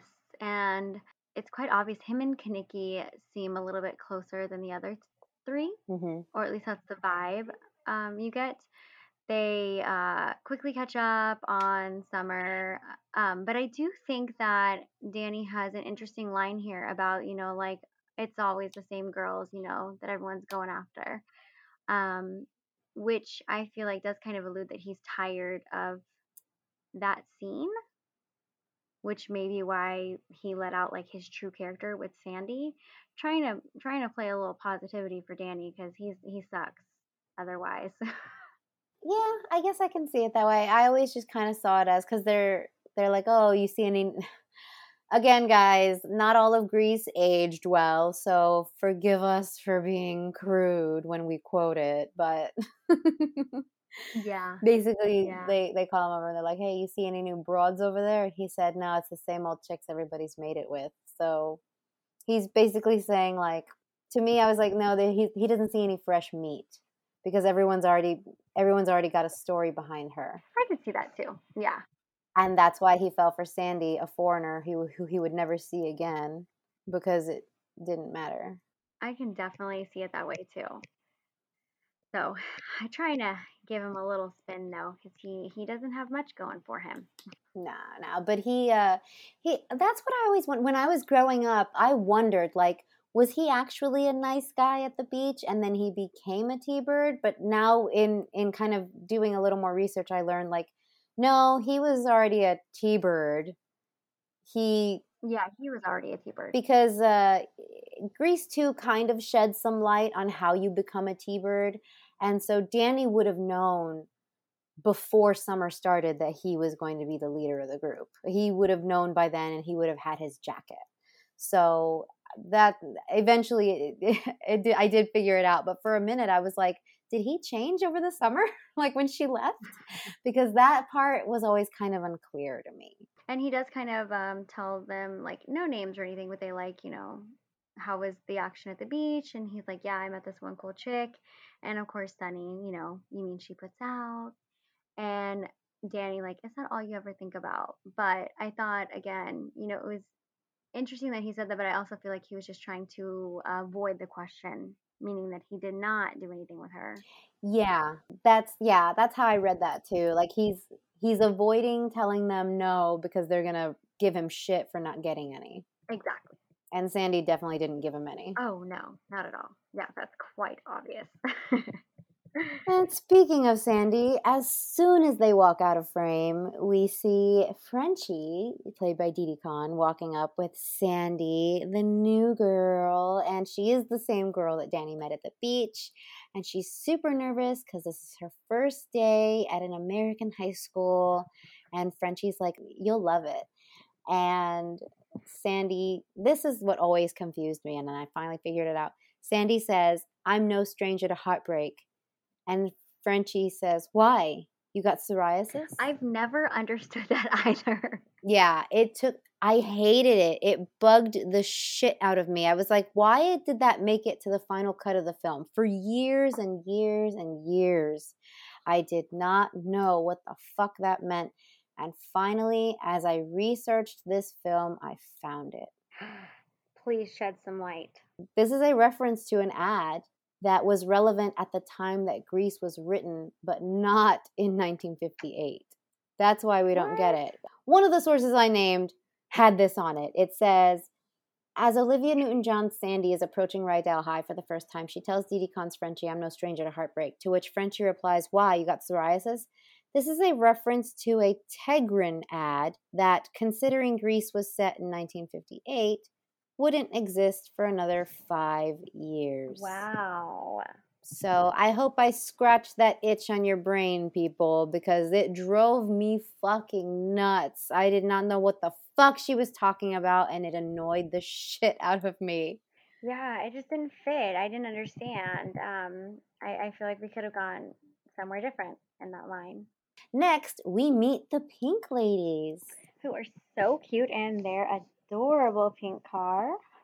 They roll up to school, of course, right as the bell rings, and they get out, and Rizzo is, you know, here we go again, only this time we're seniors, and they are so excited. Uh, they walk up to the school, and so Jan is eating something. Of course, Marty, who is always so poised and put together, very, very much mature for the group. She hits Jan, and she's like, "That's so adolescent," and Jan laughs it off. We are adolescent, and they walk up, and Rizzo says, "All right, let's go get them." And they look like, you know, it's another jawbreaker scene. The epitome of the popular high school girls. Everyone wants to be them. Everybody fears them. They're amazing. Oh my god, someone needs to take the clip of them coming to school and put Yoo-hoo over it. yes. Okay, let's look for it. Someone's had to have thought about this, right? Someone had to have made that. It's on YouTube somewhere. It has to be. Yeah, it's got to be somewhere. So yeah, and then uh, we go into the school. Of course, this is where we kind of see our background staff um, people. Uh, they're getting ready for the new school year. Um, it's very different though. We see teachers like clocking in, which I thought was always very interesting. The, with a punch card. But yeah, then we see Sandy gets her schedule and um, introduces herself to the principal. Um, she also meets the shop teacher who is asking about summer, I mean, a winter break already because, you know, everyone's counting down. Uh, and then we do hear a fun thing about Kenickie, about like, I've got Kenickie again, and he's been here longer than I have, Mhm. which I think is uh, kind of an important line, though, so that you see that, because our characters are old. they're supposed to be in high school, but none of them really look like they're in high school. No, I think Dinah Manoff was the only one who was like, she's 19, and then everyone else is 20 and up. Yeah, yeah. So I thought, okay, maybe that was in there to uh, kind of help answer that question about why everyone looks so old. So yeah, then we see our boys walking, and uh, we can tell they're troublemakers, and we know that they're frequent flyers with McGee because we see them get in trouble with her in the hall in the hallway. Um, we're introduced to some other background characters such as Eugene, who I always loved Eugene. He's adorable, this adorable little nerd. He is so funny. He's basically like the butt of their jokes. They're always bullying him, picking on him, fucking with him. He does return in Grease 2, so I want to say he's a sophomore in this film. Okay, that makes sense.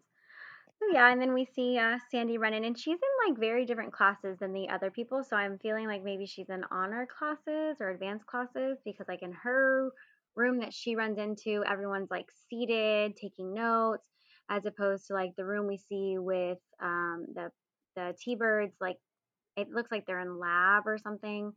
Um, just very lax, like not really doing anything. You know, like a typical on level high school class. Yeah, and I love the morning announcements because, well, first she sets up like the bonfire is going to be this Saturday, and then we're gonna have we're gonna be on National Bandstand. We're gonna have a dance off at Rydell, and it'll be our chance to show the nation what fine, bright, clean cut, wholesome students we have here at Rydell. She did such a great job. It is so funny. And so I love the morning announcements because it's also like our characters aren't really speaking, but they're all in class listening to the announcements. And we kind of get a taste for who they all are. So, like Rizzo, Jan, Doody, and Sonny are all in one class together. Sandy runs into her classroom and Frenchie's in there. And then Putzie and Danny and Kenickie are in what looks like a science lab or a bio lab or something mm-hmm. like that. And Kenickie puts a dead frog in Patty Simcox's purse. and they laugh at her when she finds it. Yes, she runs out screaming.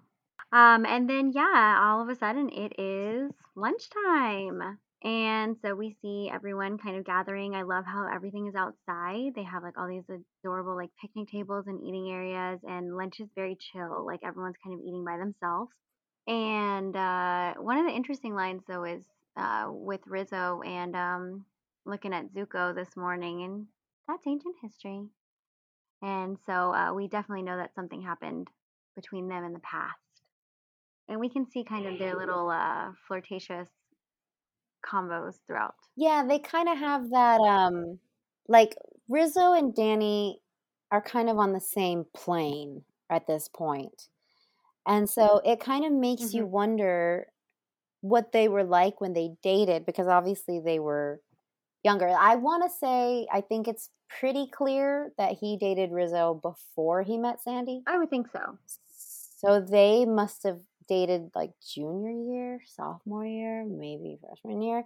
And so it kind of makes you wonder like, you know, you and I, Frankie, had our share of relationships in high school. And I know I was a different girl as a freshman girlfriend than I was as a senior girlfriend. And I know you were the same. Oh, yeah.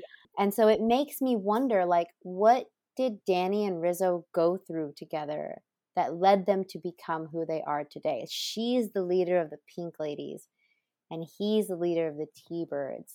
And they have this love hate back and forth, like almost like Benson and Stabler, but a lot less love and a little more bicker. Oh, yeah.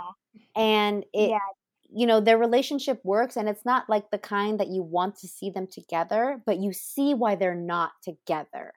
And so that's another reason why like i i wish i had more of rizzo. I, I feel like her story is so much more complex. That line does give it away that there was something at one point between rizzo and danny but rizzo brushes it off and says that's ancient history. And marty just like it's like, oh, well, history sometimes repeats itself. yeah. And Rizzo just mocks her. She doesn't really care. And that's when Frenchie walks up with Sandy. Frenchie introduces Sandy and uh, tells him like she moved from Australia. And then they kind of all sit down and start eating. And then um, they ask Sandy like, how do you like the school? Um, and you can see right away that kind of Rizzo's kind of already like, you know, checking her out, seeing um, what kind of person she is because she obviously doesn't like wear even the same kind of clothes as the pink ladies, at least in my opinion. Their outfits are drastically different, except for maybe Jan. Jan's kind of not frumpy, but yes. I hate saying frumpy. No, I get it. Jan Jan seems to wear clothes that are too big for her. Okay, that's a good way. Yeah, yeah, yeah. Like like it looks like she wears like a, isn't she wearing like a big sweater or Yeah. something and it looks like a size too big. Yeah, it's really large. Yeah. And then she's wearing a long skirt uh in August presumably or September. I mean obviously Jan's thing is that she's kind of always eating, but I've never seen Jan as being like fat. I just kind of see her as wearing ill-fitting clothes. Thank you. Yeah, when they And that- she's definitely not as like refined as Marty, and she doesn't wear as tight fitting clothes as Rizzo. Right. She definitely doesn't have the same confidence. Um, but yeah, Sandy's like completely different color scheme, you know, different style for the 50s when she sits down with them. Um, and then we get introduced to Patty, who is the like super popular cheerleader, student council. Um, you know, wants to be friends with everyone, if you will. I love Rizzo and her and the back and forth. Like, I feel like I I garner Rizzo energy quite a lot because like I I'm one of those people who like if you're too happy to be alive and I'm really not in the mood to be around you, I will be off-putting like that. Yeah. and and that's what Rizzo does. Like Patty is like, "Oh, don't you just love the first day of school? It's the biggest thrill of my life. Oh, you'll never guess what's happened. Probably not. They just announced the nominees for vice for student council, and guess who's up for vice president? Who? Me. Isn't it the most, to say the least? The, very least. it's just great that Rizzo just does not just refuses to play into her energy and just waste any on her because she's just like, I do not give a fuck what you do, Patty Simcox. Yes. And Patty Simcox just makes room for herself on the lunch table when she sees Sandy. That's when like she kind of gets roped into the cheerleading thing. Yes, she's like, we'll be lifelong friends. And so she's talking to Patty, and then the um, rest of the girls are kind of like crowding around. Um, and Frenchie does say, like, what do you think about Sandy being in the Pink Ladies? And of course, Riz does say she looks too pure. And she does. She, I, I think she was too pure to be a pink lady at that point. Right, right. Because and that's that's another thing that a concept that I had to kind of understand as I grew older because immediately, you know, you grow up, at least now it's different, but when you were growing up, when we were growing up, pink was very much associated with girls and blue with boys. And so when you think pink ladies, you kind of think uh prissy, preppy kind of, but in actuality, Oh, absolutely. these pink ladies have an edge to them. They're sexually active. You know, they idolize people like James Dean. They make out with boys in cars. Like they don't play by the rules, they have their own. That was kind of interesting that Rizzo refers to her as being too pure to be pink because it's like, well, yeah, I get it. Because like Sandy's kind of a square compared to them. right. Yeah. Um, and then we shift over to the T Birds, and Oh, they are yeah. having lunch on the bleachers on the football field. And like Sonny's eating salami, and Kenickie. I, Kenickie is drinking from a can in a brown paper bag on campus. Uh. So let's just throw that out there. And then he has like a sandwich. Um, and Doody has like a water gun for some reason. uh, they're making fun of Tom Chisum, who is uh, on the football team, and he ends up dropping his helmet and getting his foot caught in it. And it's so stupid. And they're just laughing at He's him. an idiot. Yeah, he's, oh my gosh, but Lorenzo Lamas is so handsome. Yeah, he's just an idiot. oh, I know, I know. Because his brains are in his biceps. Um, Uh, But anyway, this is okay. Here's my question for you, Frankie, and maybe you can answer this for me. So earlier, when we met the principal and Blanche, Sandy walks up and says, Oh, this is my first day of school. I'm not sure where I'm supposed to be. So she's filling out the forms to register for school. So now in the lunch scene, Kenickie asks, Did you see that new chick at registration? She sure beat the bomb domes around here. Is he talking about Sandy? yes.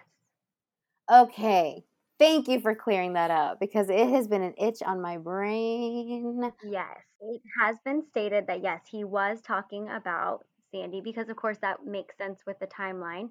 Um, and I think that he is, uh, or what was stated is that he's appreciating like she looks different. She's very well put together.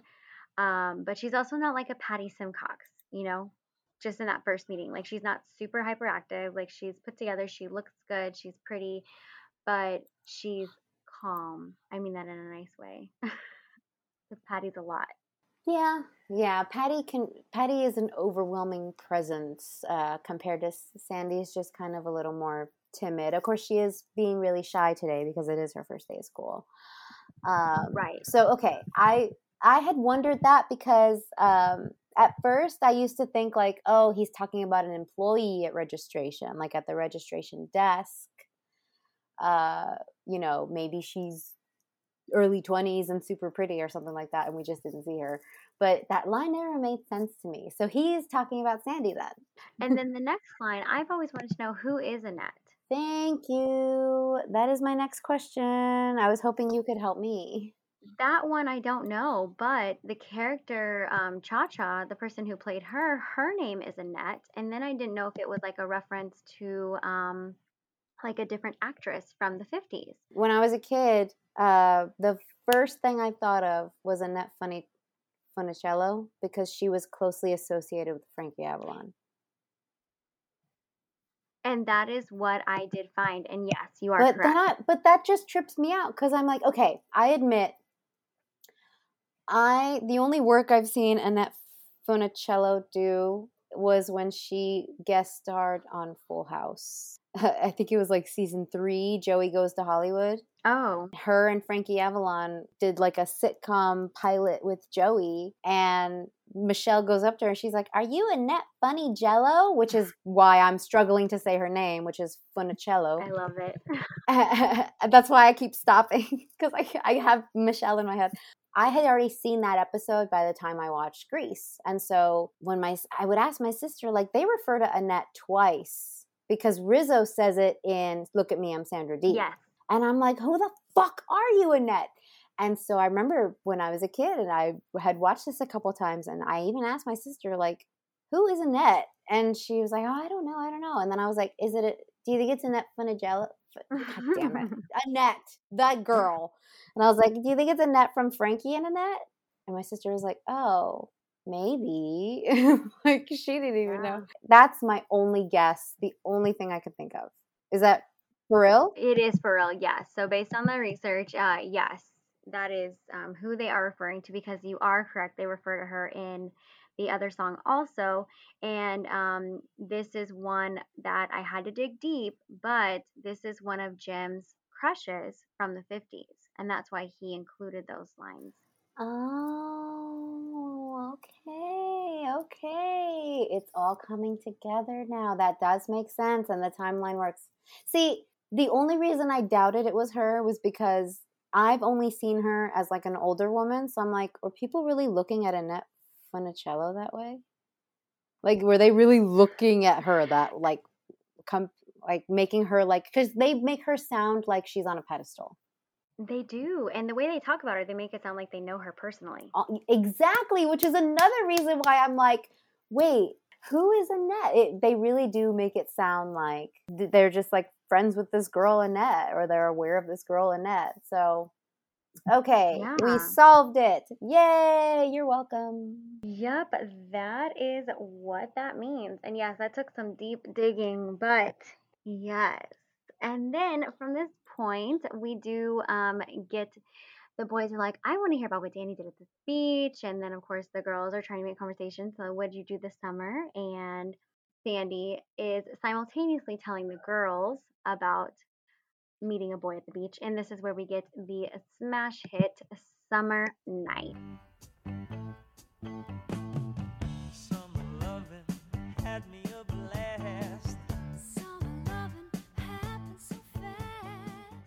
So Summer Nights is a song um, that is a duet. It was written by Jim Jacobs and Warren Casey, who we already kind of covered, so I'm not going to talk much about them, um, except for the fact that this song was inspired by Jim Jacobs' first Summer Love, which I thought was cute. That is cute. Yeah, and he went on to say that that was kind of the inspiration for a lot of the scene um, and a lot of the movie because it's about the first, the first love, the first this, the first heartbreak, um, and so that is very much embodied throughout the whole film. But in this song in particular, he wanted to pay um, particular homage to that. Sandy is telling the girls about her summer while Danny is telling the boys, and you get to see the differences in their stories because they do not match up, which leads us to believe that Danny is lying, at least in my mind. He is straight up lying. Like, oh, he just wants to impress his friends. Yes. And, And he's being a teenage boy and fabricating the fuck out of this poor girl because, as far as he knows, they're never going to learn the truth. Exactly. They're never going to question. He's never going to have to explain himself. And, you know, here we are, like, Sandy calls him romantic. And Danny's like, oh, you don't want to hear all the horny details. And they're like, yes, tell us. So they go in.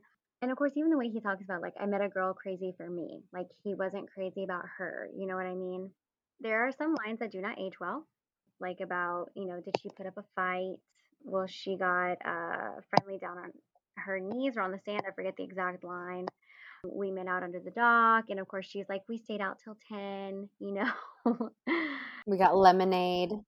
right. Like, very, very sweet. And on his end, it's like, yeah, we did much more.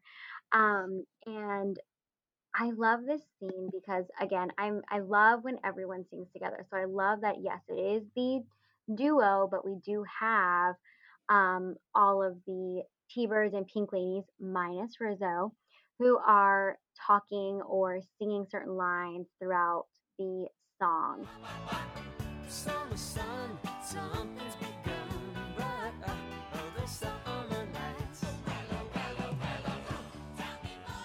Now Rizzo does say because he sounds like a drag, which I always thought was so funny because she is not having it. Um, she does not believe in like this romance and love and everything, and it's it's it's really funny to see her difference in this scene. Like, Rizzo, I feel like has some maybe some like trauma or some hurt. Like she's not about like I'm falling in love with someone. Like she's about you know getting her rocks off and you know that's it. You go do your own thing.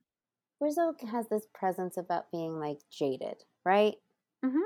That's also what makes me wonder, like, what happened between her and Danny. So yeah, like, and even Rizzo was like, at first she's like, "Oh, you hold your cookies all the way to the beach for some guy," Yeah. which is so funny. Um, I love she thinks love is kind of bullshit, and so she doesn't really care to hear about this. Yes, agreed. And I do think that like I don't mean this in the same way as like for Danny, but I do think that inside or deep down, like yes, she really does want that love, but it is just not where she is at in her head right now. And she is not gonna let anyone like act like she's soft or pretend that she's soft or whatever. Yeah, she has like that wall, that protective wall. Exactly. And so we see this amazing choreography. We see dancing on both ends, um, and it is going back and forth between the frames with the girls and the guys.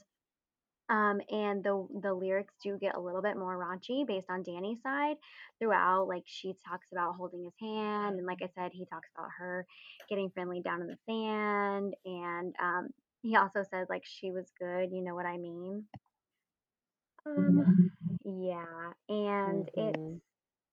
it's it gets yeah i mean it, it didn't age well um but it's still it's a great song in the movie and everyone is dancing and singing even though it shows us that like danny is totally lying and it's a very different timeline for both sandy and danny and you see how much i guess danny really cares about his reputation and his appearance with his friends that right away becomes quite obvious He has an image to uphold as a leader of a greaser gang. Exactly, exactly.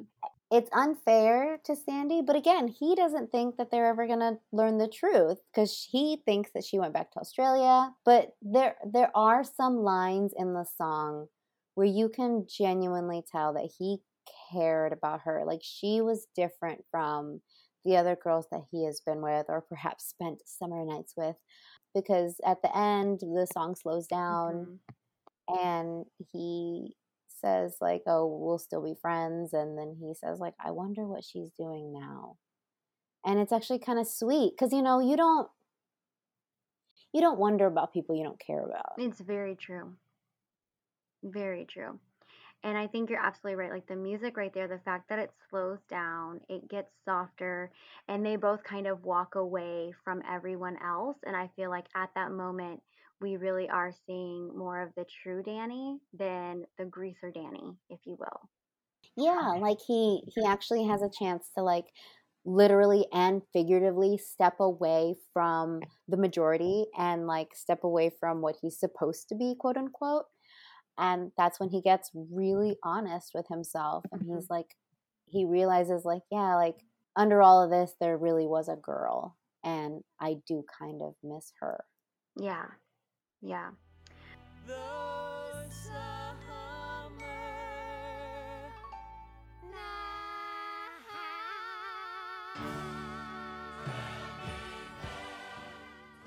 So they do in the song, and it's this great, you know, double frame with both of them singing the ending notes.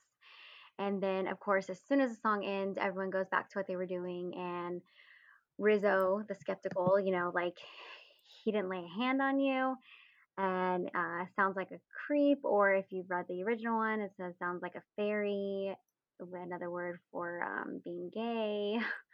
Or, uh, you know, what was the other line? Sounds like a, there's three of them. Sounds like a creep, sounds like a fairy, and like I said, I don't know which script was I didn't read Yeah. any of them. there's so many guys, and they've changed the line for a lot of them.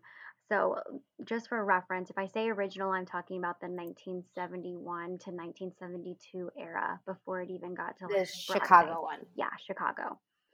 Um, and of course, you know, Sandy defends that. She's like, he was a gentleman. And then they're like, oh, what was his name? And she says, Danny, Danny Zuko. And of course, they know that name.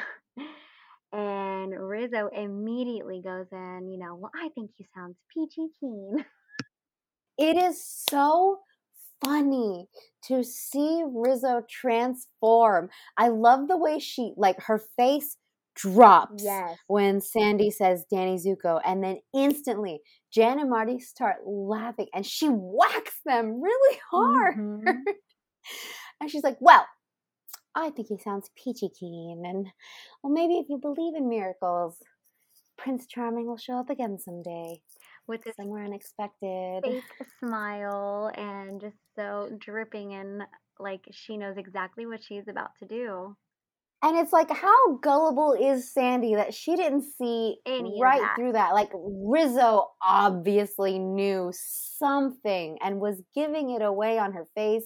And Sandy was like, You really think so, Frenchie? And I'm like, Girl, you dumb as fuck. Like, Rizzo, oh, she knew. She was already calculating. yeah, it was yeah. She was already and I feel like she did it more to hurt Danny because she knew it would. Because if based on the song everything was true, he actually really cared about her. Rizzo, eh, like, maybe, maybe Sandy saw a side of Danny that even Rizzo didn't know, Yeah. or that Rizzo got a glimpse of, and then not at all. Like, but I think Rizzo finds it amusing that Danny Zuko, leader of the T Birds, greaser gang, you know, tough guy, super cool, was frolicking on the beach with an Australian blonde future cheerleader. Like I think Rizzo got a kick out of that and I think I don't think that it was necessarily malicious, but I do think there was a little bit of selfishness in there. I, I can agree with that. Yeah. Yeah. Uh, so it's a it's a great song that we see more of our characterization coming out. Um, in writing, they did do um, a couple of background lyrics that um, I guess basically paid homage or took lyrics or paid tribute to songs that were pretty popular back in that time. They were actually songs that were written like in the 60s, so they didn't really match the 58 year, um, but it was the Da Do Ron Ron by the Crystals, Breaking Up Is Hard to Do by Neil Sedaka, and Papa Um Mau Mau by the Rivingtons. Um, and the parts that we hear that take these lyrics are like those um, background parts that they're like um, shoo boo bop boo bop like that type of thing. Those are directly taken from those songs. I hope that makes sense. And this song did go on to reach number five on the US Billboard Hot 100, and it spent two weeks at the number three on Cashbox Top 100. Um, it was actually even bigger in the UK, and it spent seven weeks at number one. Um, it did have an earlier, like nine week run from a different song that I'm going to cover from this, and it was like a smash up of those two songs. Um, in 2004, the song was charted at number 70 in AFI's 100 Years of the Top 100 Songs survey of the top tunes in America cinema. And in 2010, Billboard ranked it at number nine of their best summer songs of all time list.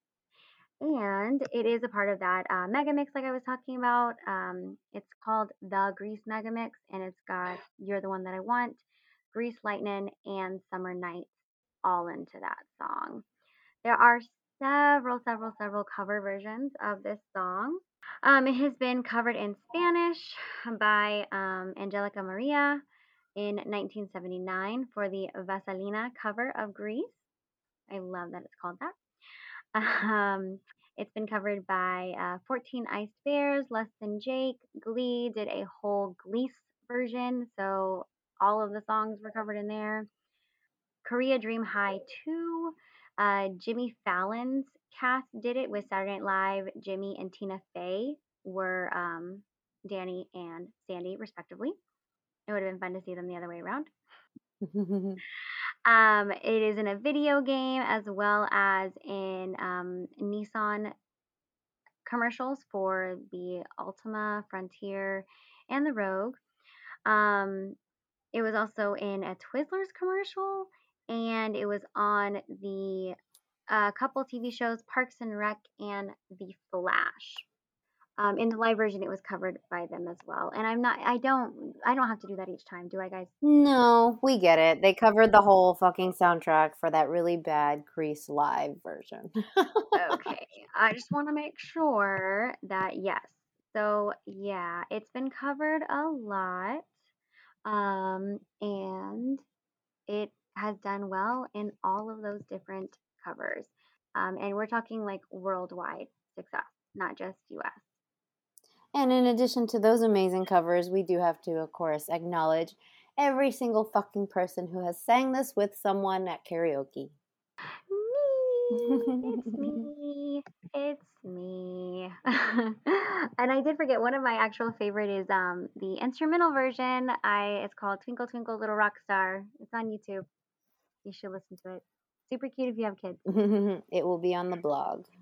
And then from here, like I said, uh, so we know that Rizzo knows what's up, and we walk away um, from here, and we're on our way to our pep rally. But I love before they go, like you said, Sandy, so oblivious, looks at Frenchie. She's like, "You really think so, Frenchie?" And she's like, "Sure. We gotta get to class." Mhm, Like she doesn't have the heart to tell her, like, actually. No. so, yeah, it's one of those see and find out kind of things. Yes, and then we are at that awesome pep rally scene. We um, get Sandy, who obviously made the cheerleading team, um, and the greaser. I'm sorry, the greasers. My bad. The T-birds and the pink ladies are both in attendance, and of course we see the T-birds. The uh, they're making fun of the chair, coming up with their own chair, paying homage to uh, the Three Stooges, and the pink ladies who are so cool are sitting around waiting for Sandy to be done and to start drama. Mhm. Okay, I have some questions about this part. Yes. So, um, when I first watched this movie, I thought that the pep rally was a few weeks into school, but again, I, I, upon like watching it as an adult, you hear McGee clearly say that Saturday after the first day of school is the bonfire pep rally. Part of the reason why I'm pointing that out is because the timeline of this movie confuses me. So I just wanted to make sure that we know that Sandy and Danny get reunited the first week of school. Yeah. Um, and so another question I had: Why are the T-Birds at a pep rally? That was my question, but I'm wondering if they knew or maybe they heard that the scorpions were going to try to come around. And maybe they feel like they maybe they go to things not out of like school pride, but out of like prep for when they are going to um encounter the scorpions like the rivals, you know, cuz it's it's on their turf. I get, I can see that, but then when they do show up, instead of Sonny saying, "Oh, they showed up just like we thought they would," he says, "What are scorpions doing here? This ain't their turf." And I get that they need to explain to the audience who the scorpions are, Mhm. but if they were there for the sake of waiting to see if the scorpions showed up, that wasn't the right line to convey it. I don't know if all of them knew that. Again, it was just a speculation.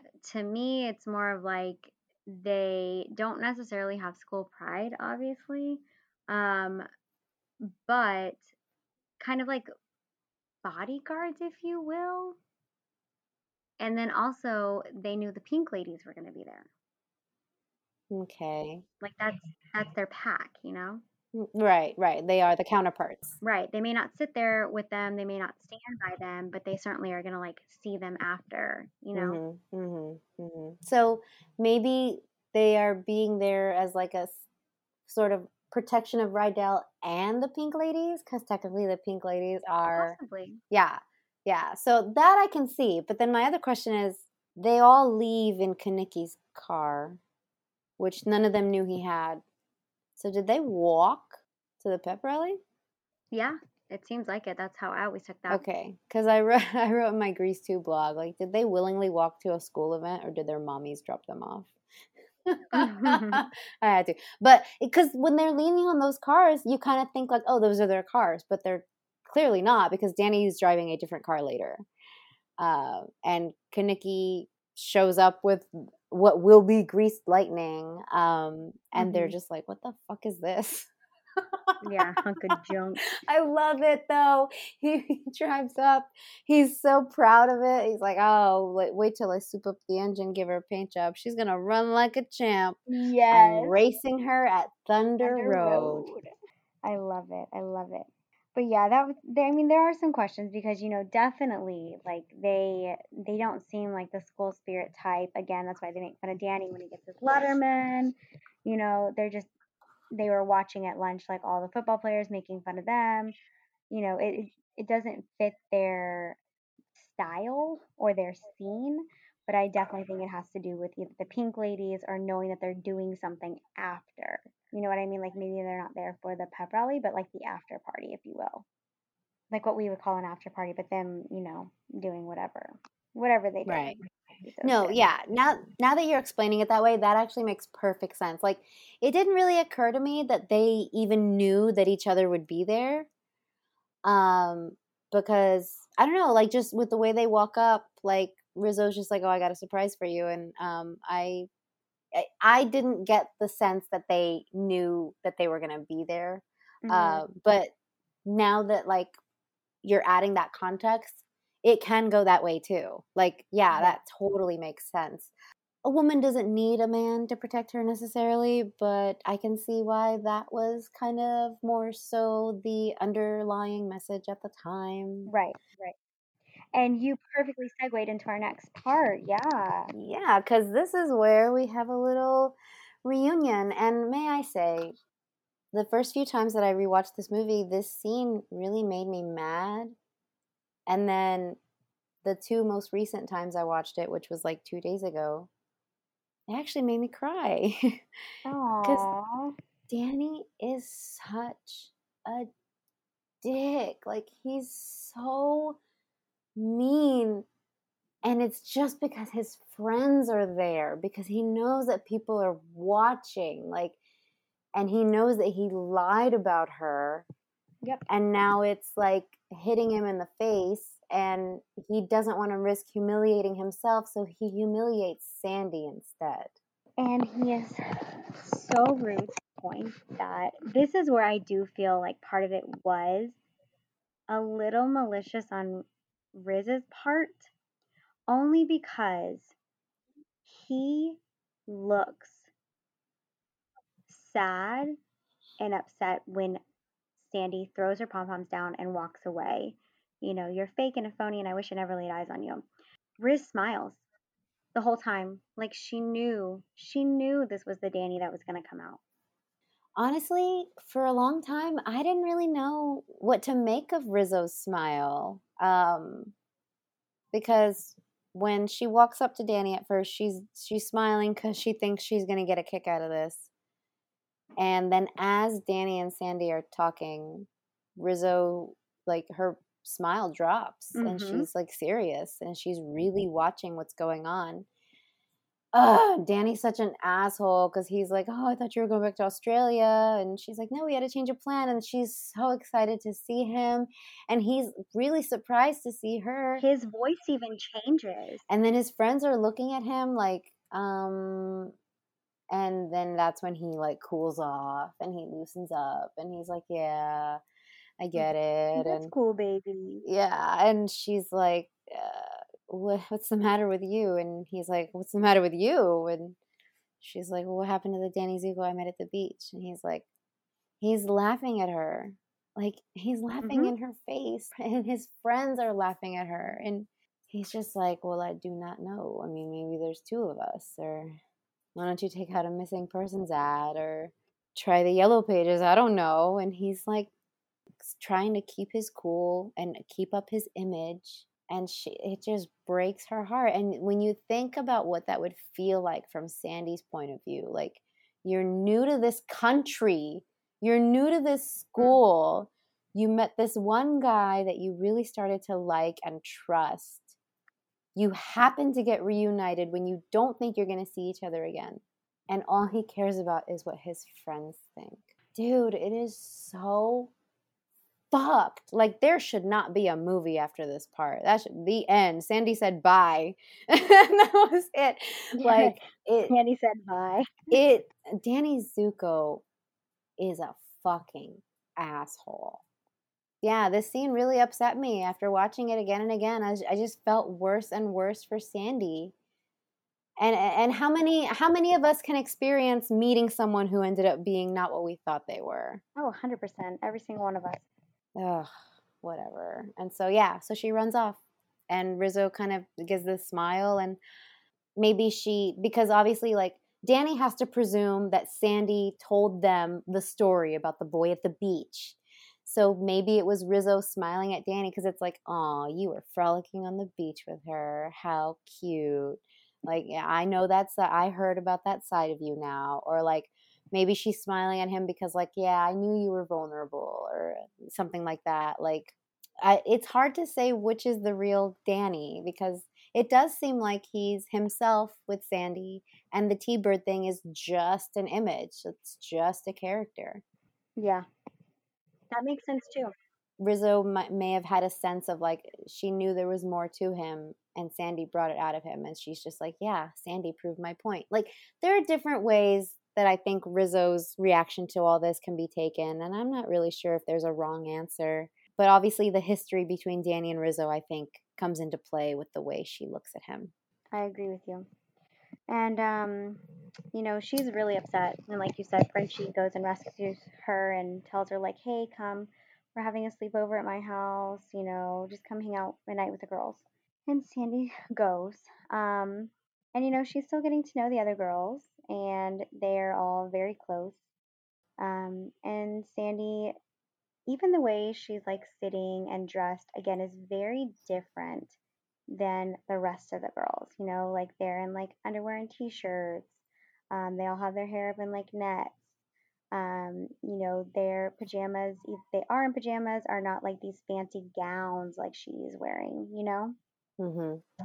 And uh, so they are hanging out at Frenchie's house, and of course, they start pulling out the alcohol and cigarettes and everything. And um, you know, they they offer to Sandy, but she politely says no. And of course, they're like, you know, oh, I bet you've never smoked. I bet you've never had alcohol. She's like, oh no, I've had champagne. Um, and they make her smoke. And Rizzo, of course, um, you know, oh, I forgot to tell you, you shouldn't inhale if you've never smoked before. You know, just like some of the one-liners, you know.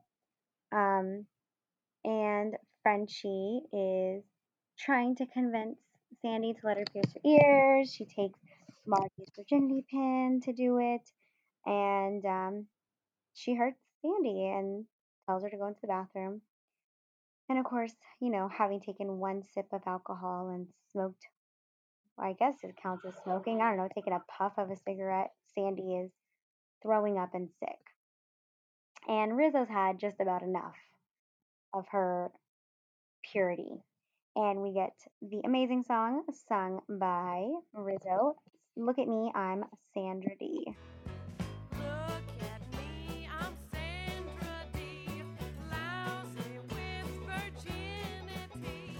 Won't go to bed. The song is definitely poking fun at Sandy and her, you know, purest ways.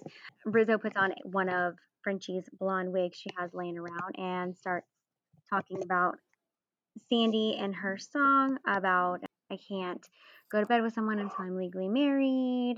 Um, I'm not brought up that way. I don't drink. I don't swear. I get ill from one cigarette.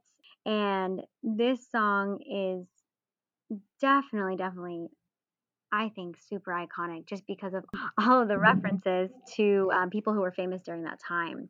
In the stage version, they actually had a reference to Sal Mineo, who is um, best known for Rebel Without a Cause, but he was stabbed to death like right before the movie was filming. So they took that out and changed it to Elvis. And as they are singing that song, like Rizzo's looking at a picture of Elvis and saying, like, keep that pelvis far from me. And he actually like died that same day that they were filming that scene, which, Which was is so crazy crazy. to think about. right. And so imagine like how the energy would have shifted on a movie set where, you know, the soundtrack is straight up rock and roll and all these references to Elvis, like even in the opening credits and in the song and and the hair is very much modeled after like what Elvis is was styled like like his influence on Grease was so stamped in. How does it feel to hear about something like that while you're filming and singing about that person? Exactly. Yeah, I can't I can't imagine. But yeah, so uh and there's references to Annette again, Funicello, um, Doris Day, Troy Donahue, Rock Hudson. Um, and these were all the original from the um, 1971 stage version. Um, and the Elvis wasn't changed until right before the filming of this, though, because they didn't want to keep Sal in there because he was stabbed right before the movie was filmed. And so they decided to change it to Elvis, and then he dies. Crazy. Mhm. Absolutely crazy. Um, and so as Rizzo is finishing up this song and all the girls are joined in now and, you know, making fun, uh, Sandy walks out and, Are you making fun of me, Riz? Rizzo, some people are so touchy. As she pulls off her wig. And um, it's just, it's a funny scene. It's a funny scene. Definitely one of my favorite scenes because I love just seeing like all the girls in their, you know, not dolled up, just their regular clothes, hanging out, eating Twinkies and drinking wine. um, this is one of the songs that was in the original. Um, it was changed a little bit for Broadway. Um, the first live performance was by Sue Williams in January uh, 31st, 1971. And there have been a couple cover versions, typically only people who have played Sandra Dee. Um, but Less Than Jake did cover it, and a group called Ugly Mustard, as well as Sarah Wetmore, and then, of course, Glee from their Glee. Um, and then this one is also covered under the Twinkle Twinkle Little Rock Star, which is absolutely awesome.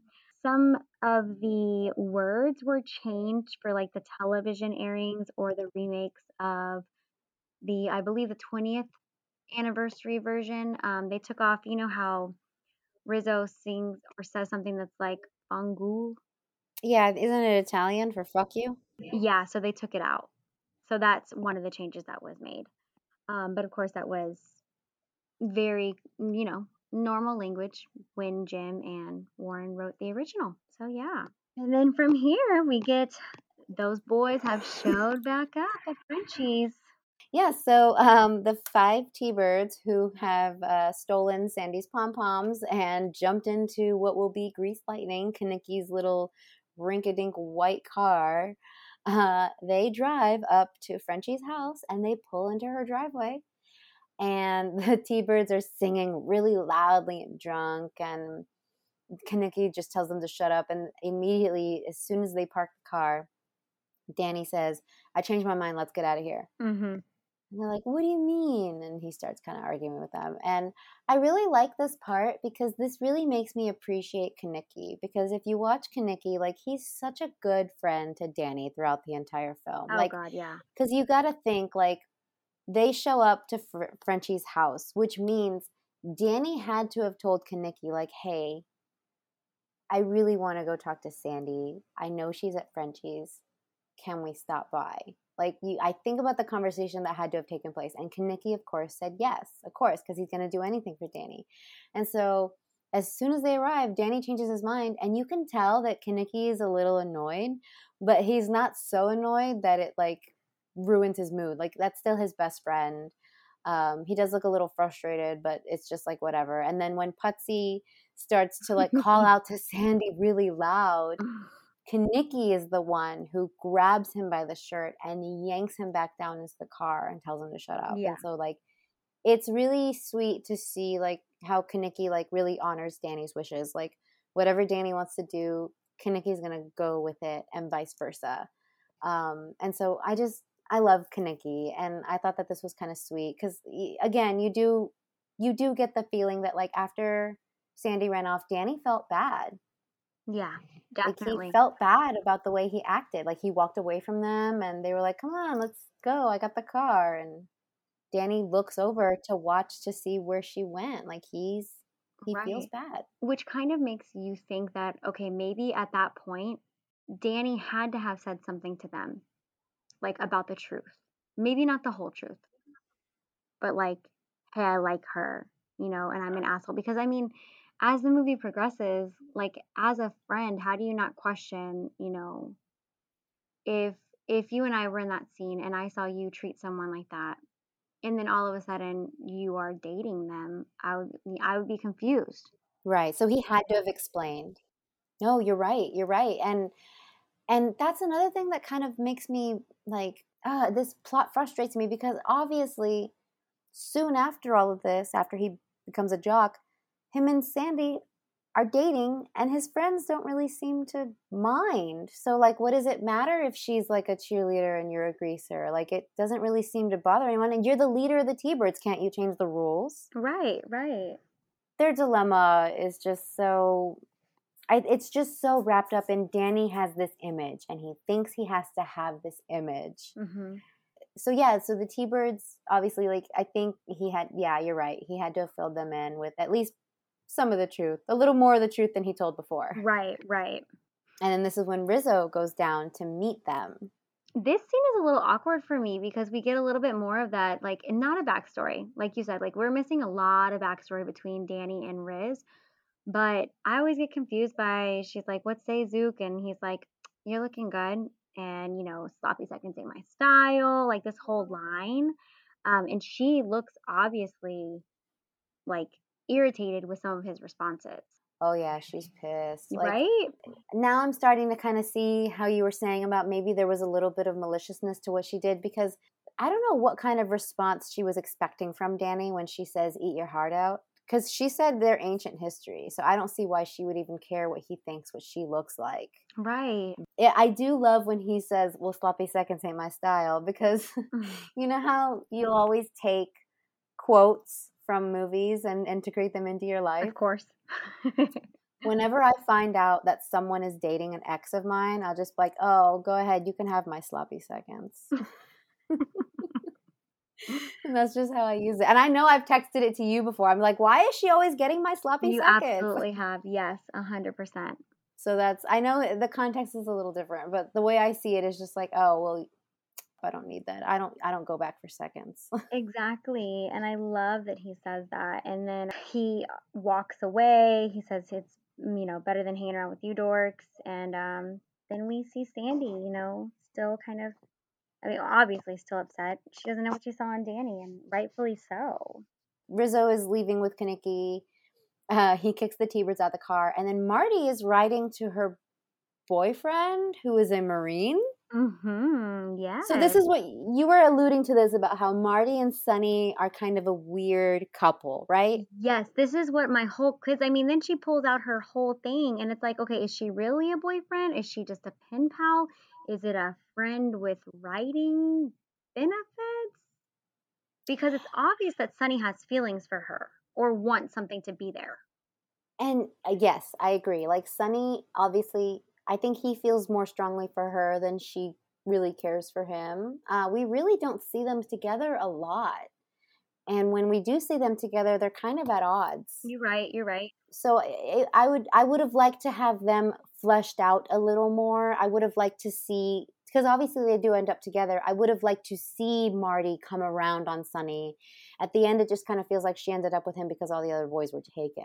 Mm, But one thing that I will say, and I know I keep bringing up Grease 2, but I bring it up because of the T Bird and Pink Lady groups. Um, in Grease 2, it makes it a little more clear that the Pink Ladies are technically T Bird property. And so they are supposed to be paired up. There is a code where they are kind of required to couple up at least until they graduate. And so that just makes me wonder, like, how, uh, because Marty very clearly dates outside of the T-Birds, and she's very open about this. She uh, she openly follows Vince Fontaine around instead of dancing with Sonny. right. That makes me wonder if in Grease two, somewhere between Grease one and Grease two, which takes place two years later, they they changed the code so that Pink Ladies couldn't do that, and that's why it's such a plot point in Grease too Oh, okay. That makes more sense. uh, because the code between the Pink Lady and T-Birds, like that relationship between the groups, that comes into play a lot more in the sequel, and so that makes me wonder, like, why it changed because it really wasn't like that in part one. That makes sense. And I'm wondering if you're right. Like maybe um maybe it was kind of more an open thing, like where Marty was allowed to because she you know, I mean, realistically, she can't date someone who's a Marine overseas. You know what I mean? Yeah, I think maybe it was just something fun for her to do. I think she liked to be adored. Right, right, right, right. I can definitely see that about her. And then we don't get a whole lot of context about it, but he does in the play. It's a lot more evident that the guy sends her really lavish gifts, and she likes it. Yes. Yes, she is well taken care of. Yeah. Um and there is more than one of them though.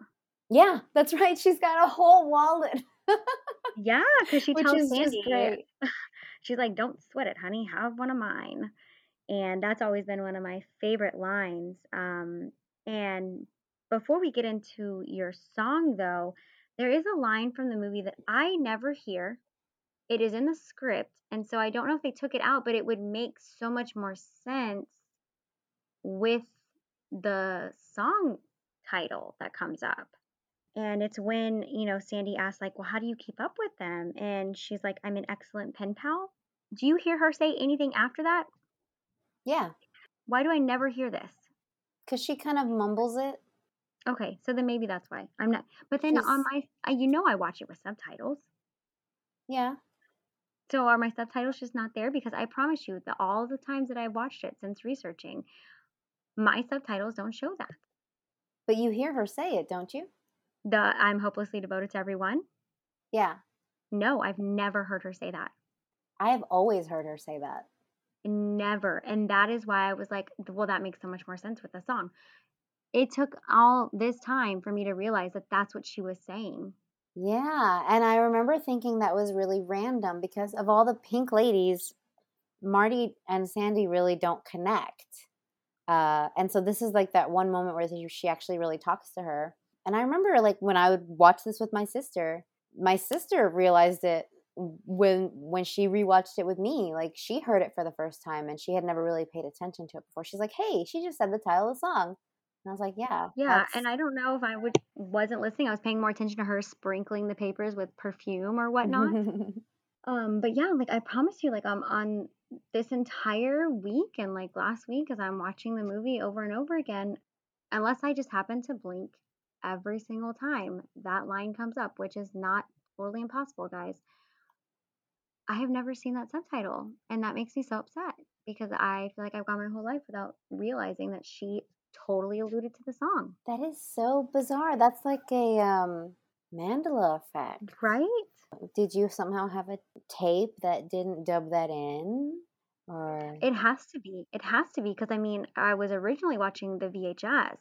Then I switched to the DVD because I wanted to watch the extra features on there. And I mean, the reason for that not being there, I don't know. Again, maybe I blinked, maybe I didn't catch it. But in looking at all the scripts, like I was like, oh my God, yeah. that is so bizarre. I'm so fascinated. Now I want to watch it next to you and see if I hear it Yeah. because I'm like, Yes. how can you not hear Please. it? Like she she does mutter it a little, but you can, you know, it otherwise it would just be a lingering shot on them for no reason.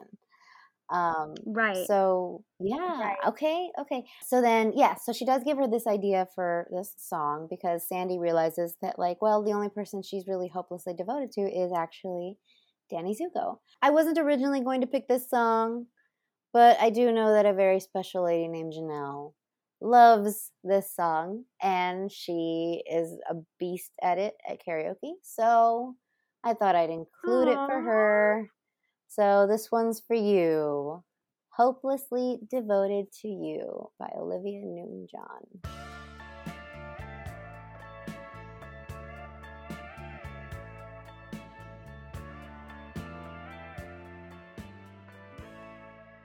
And so Sandy goes out into Frenchie's backyard and she starts singing about how she realizes, like, I know that heartbreak isn't new to anyone. She basically sings about how she knows that it's kind of foolish that she is pining for him, even though he was a jerk to her.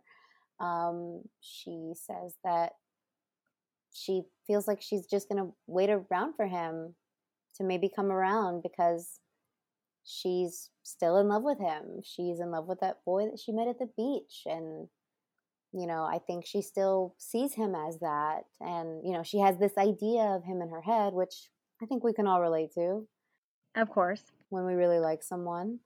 Um, and, you know, she knows, like, her head is telling her that she really needs to leave this guy behind.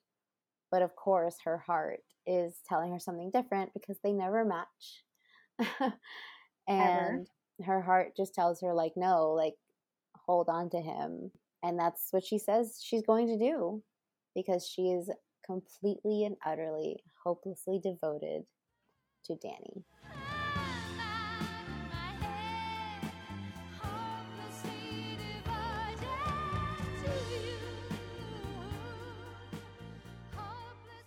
and it's a really sweet song. It's sad. It you really hear Olivia Newton-John's like kind of country cadence when she comes out and sings. You do. It's this one, even the um the musical instrument, it uses a slide, which is a very like country western guitar, and it's very evident in the style. Olivia Newton-John, of course, uh, otherwise known as Dame Olivia Newton-John, is a British Australian singer. Before Grease, she did do that movie that performed really badly, and it made her reluctant to act, which is why she did ask for the screen test. And so, when she signed on to do the film, it was stated specifically in her contract that she would get a solo song. And so, her producer, John Farrar, he actually managed to write this song and You're the One That I Want for her character.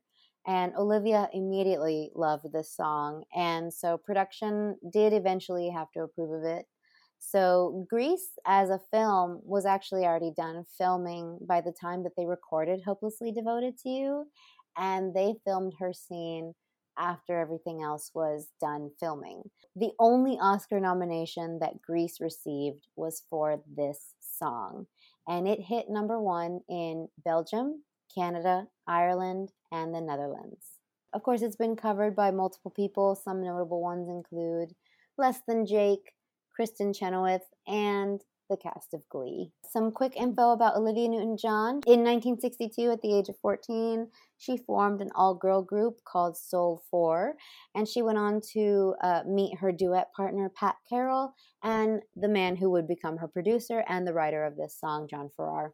She recorded her first single in 1966 called Till You Say You'll Be Mine. Pat and Olivia, as a duo, toured nightclubs in Europe, and Pat's visa eventually expired, so she went back to Australia. But Olivia stayed in Britain and she became a solo artist. And it was in 1970 when the group Toomorrow recruited her to make the film Toomorrow that would end up being a total flop. And so Mm. she went on to kind of delve into the country genre, which she got a little bit of flack for because she was a British Australian female singing country songs. And I just think that sounds ridiculous. Yeah. Like, she can't help that she has that sound when she sings. Like, I always kind of considered Hopelessly Devoted to You to kind of have a country twang to it because of her Oh, it absolutely does. She uh, is known for songs such as I Honestly Love You and Have You Ever Been Mellow? And then Grease blew up. Uh, this movie really was like her mark in pop culture. You think Olivia Newton John, you think of Sandy and Grease. You have an exact image of who she is and the music and the songs she sang. Um, so she eventually did sue Universal Music Group in June of 2006. They are the ones who handled the Grease soundtrack. She claimed 1 million in unpaid royalties and they eventually reached a settlement. I've heard that that has been the case for even like Jim. Like he stated several times that he has never seen royalties or anything from all of the Grease merchandise and all this other stuff from all the years that have passed. And I don't really know how that works because I don't know what all Allan Carr purchased when he bought the rights. Like, I don't know how extensive Exactly. the rights were. Like, maybe it was a really funny worded contract that was signed. Uh, maybe he didn't. I, like, it's it's so many different things that it could be. Um, but that is unfortunate because if you look at Spotify and see how many plays these songs have, it's in the 1000000s Mm-hmm. all of them all of them and i know because i had to compare them for my grease 2 blog the grease 2 soundtrack Right. songs barely hit a million cool rider has like 8 million so yeah like grease's numbers on soundtrack hits is insanity so that's crazy that he has never seen anything and that's really sad Yeah. And I know one more thing kind of off topic about Olivia before you move on. Um her daughter, Chloe, I like obviously loved Reese, hadn't heard anything from Olivia for quite some time. Um MTV came out with a show called Rock the Cradle, which had um like famous singers and um songwriters and uh rappers. Their children went on to see if they could like you know, regain their legacy and, you know, sing just like their parents. Her daughter did a version of um, I Hate Everything About You that I hate, and I would love for you to find it. okay yes, I know it's kind of totally random, but yeah, her mom sings beautifully, her daughter does not, in my opinion. well that happens But I feel like that's really hard also when you are like, you know, oh, well, your mom sings at this range, and then you're constantly compared. So I know it's not fair, but I also don't think that just because your parent is a singer automatically means that you are a singer. Yeah, you're right. You're right. Oh, I'm interested to hear this cover now. I didn't know that. So I will see what I can find. Couple more things. Um, so after Grease did blow up, her musician persona as Olivia Newton-John also kind of underwent a makeover. Um, she kind of uh, branched out a little bit as far as her style, and she she just had a more of an alluring presence as a musician. Then she did Xanadu, which was also terrible, and then she reunited with John Travolta in 1983 for Two of a Kind, and that was also terrible. There's a reason you only hear about Grease. And then I think most people know that she was diagnosed with breast cancer in 1992, and it did come back in 2013 and 2018. But she is an advocate for plant medicine, and she says that her husband grows cannabis for her. yes, and her daughter actually owns a cannabis farm. That is really cool. So it's good that she's putting good out into the world. And I know that she um didn't she start a foundation or something for breast I- cancer? Yes, I think you're correct. She took her pain and she made it to something good and she's doing good things with it and helping people. So um and as far as I know, she says she feels great and um She you know looks great. she's Oh yeah, she always looks great. She's still awesome and iconic and she still she thinks very highly. She still speaks very highly of her experience on Grease. So that's good. Yes, that is good. I'm so glad she holds that so dearly.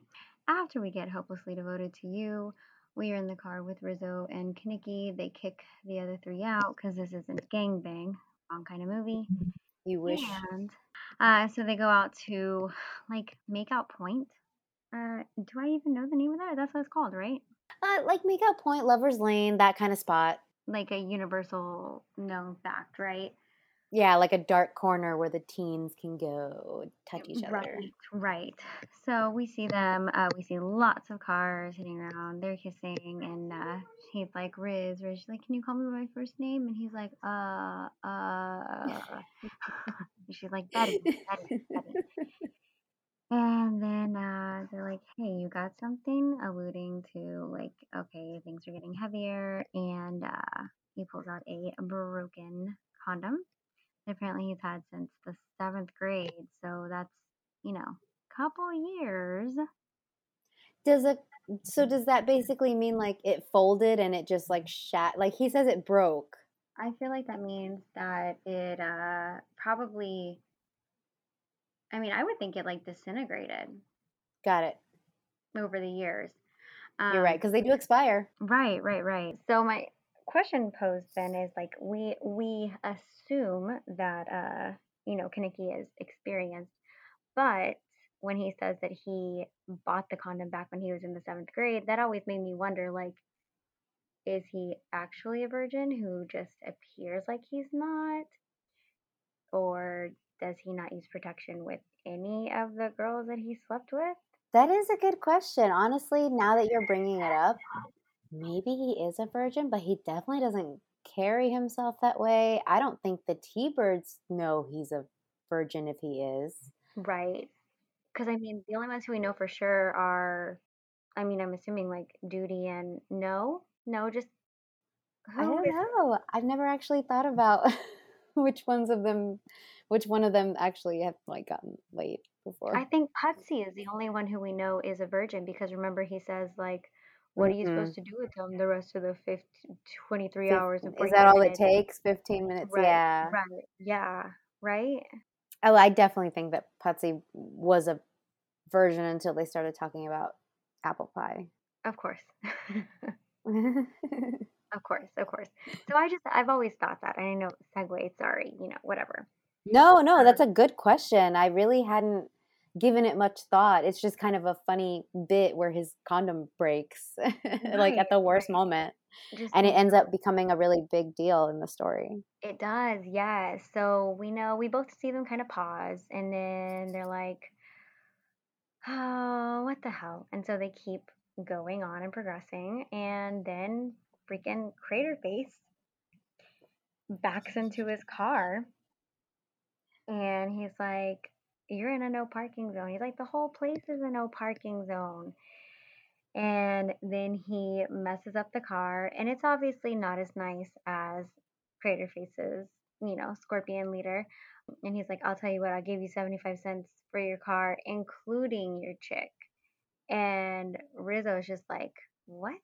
And Kenickie gets mm-hmm. really upset and tries to throw whatever he can at them, but we see Crater Face drive off with Cha Cha as they're laughing. And uh, we are assuming that they are going to continue with what they uh, first started because then the scene changes and we're back in the shop working on the car. Yes, and so like the T-birds are giving Kenickie shit because he's got this fucking hoopty of a car. They don't really see much promise in it, really. But Danny sees the car in a completely different way, and he's like, he starts calling them out. He's like, "Well, what do you drive? Where's your car?" Yeah. And I mean, that's a very valid point. Like, you know, they don't really have a leg to stand on in that sense. Is that an old fashioned saying? Should I take that out? I'm sorry. Do I sound old? I think it's fine. I think it's fine. But yeah, like they're they're just giving him shit, but they really don't have room to talk. Like, okay, well he has a car. He made money to get the car. Right, right. And he's working on fixing it. You know what I mean? Like it's a fixer upper, which I personally think takes more pride and you just feel a certain way about something that you know that you invested time and effort into. Yeah, I think you're right. I think that uh, a car that is bought for us, or that a car that was already just the way we wanted it when we got it, versus a car that we build from the ground up and get just the way we like. Like, yeah, like I I would say like because not only is it like something that you own, but it's kind of something that you created. Yeah. Yeah. Especially when you take it from where it is, like where let's say like the whole thing is a dent, the whole rubber the engine is made out of rubber bands, you know what I mean? Like they're talking, you know, mad crap about it, but he's really going to turn it into something totally different. Like he's seeing that in picture, which I also think, and I know this is going to get really deep, is kind of what we're seeing with Danny and Sandy, as well as Kenickie, because we see him change also, like in the situation that him and Rizzo get into. Um, which I wish would be more of a continuance in the second one, but I can't really speak on that since I haven't seen it in like 20 years. And with after Danny's little speech, he goes into Grease Lightning, which is our honorable mention.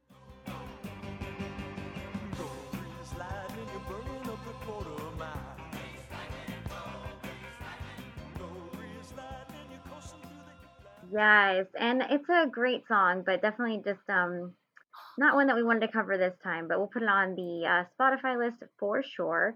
Um, there were a couple fun facts that I know we both found. One was that originally in the um, play 1971 and in Broadway, the song was actually sang by Kenickie's character, but Danny insisted, or AKA John Travolta, diva that he is, Mhm. insisted that he sing this song. Um, and he pushed pretty hard for it based on the research that I found. That's what I heard too. Um, it always kind of annoyed me that he sings this instead of Kenickie because it didn't make any sense. Right. It's Kenickie's car. Thank you. It's not Danny's car. And the car that they drive off at the end is Danny's car. And we never saw him soup that up or work on it. Mhm. He only worked on Kenickie's. And so, yeah, I found the same thing that you did. And Travolta straight up admitted, like, I wanted the song. I knew I could get it. So I got the song. Oh, it, it is kind of a shitty justification for it. And Jeff Conaway was apparently not happy about it at first. And so apparently Kenickie, as well as some members of the cast and choreographer Pat Birch, they were not happy about the switch. They thought that Jeff Conaway really deserved to keep that solo. Right. Because, I mean, if you look at it from his point of view, he already had the experience playing Danny on Broadway, right?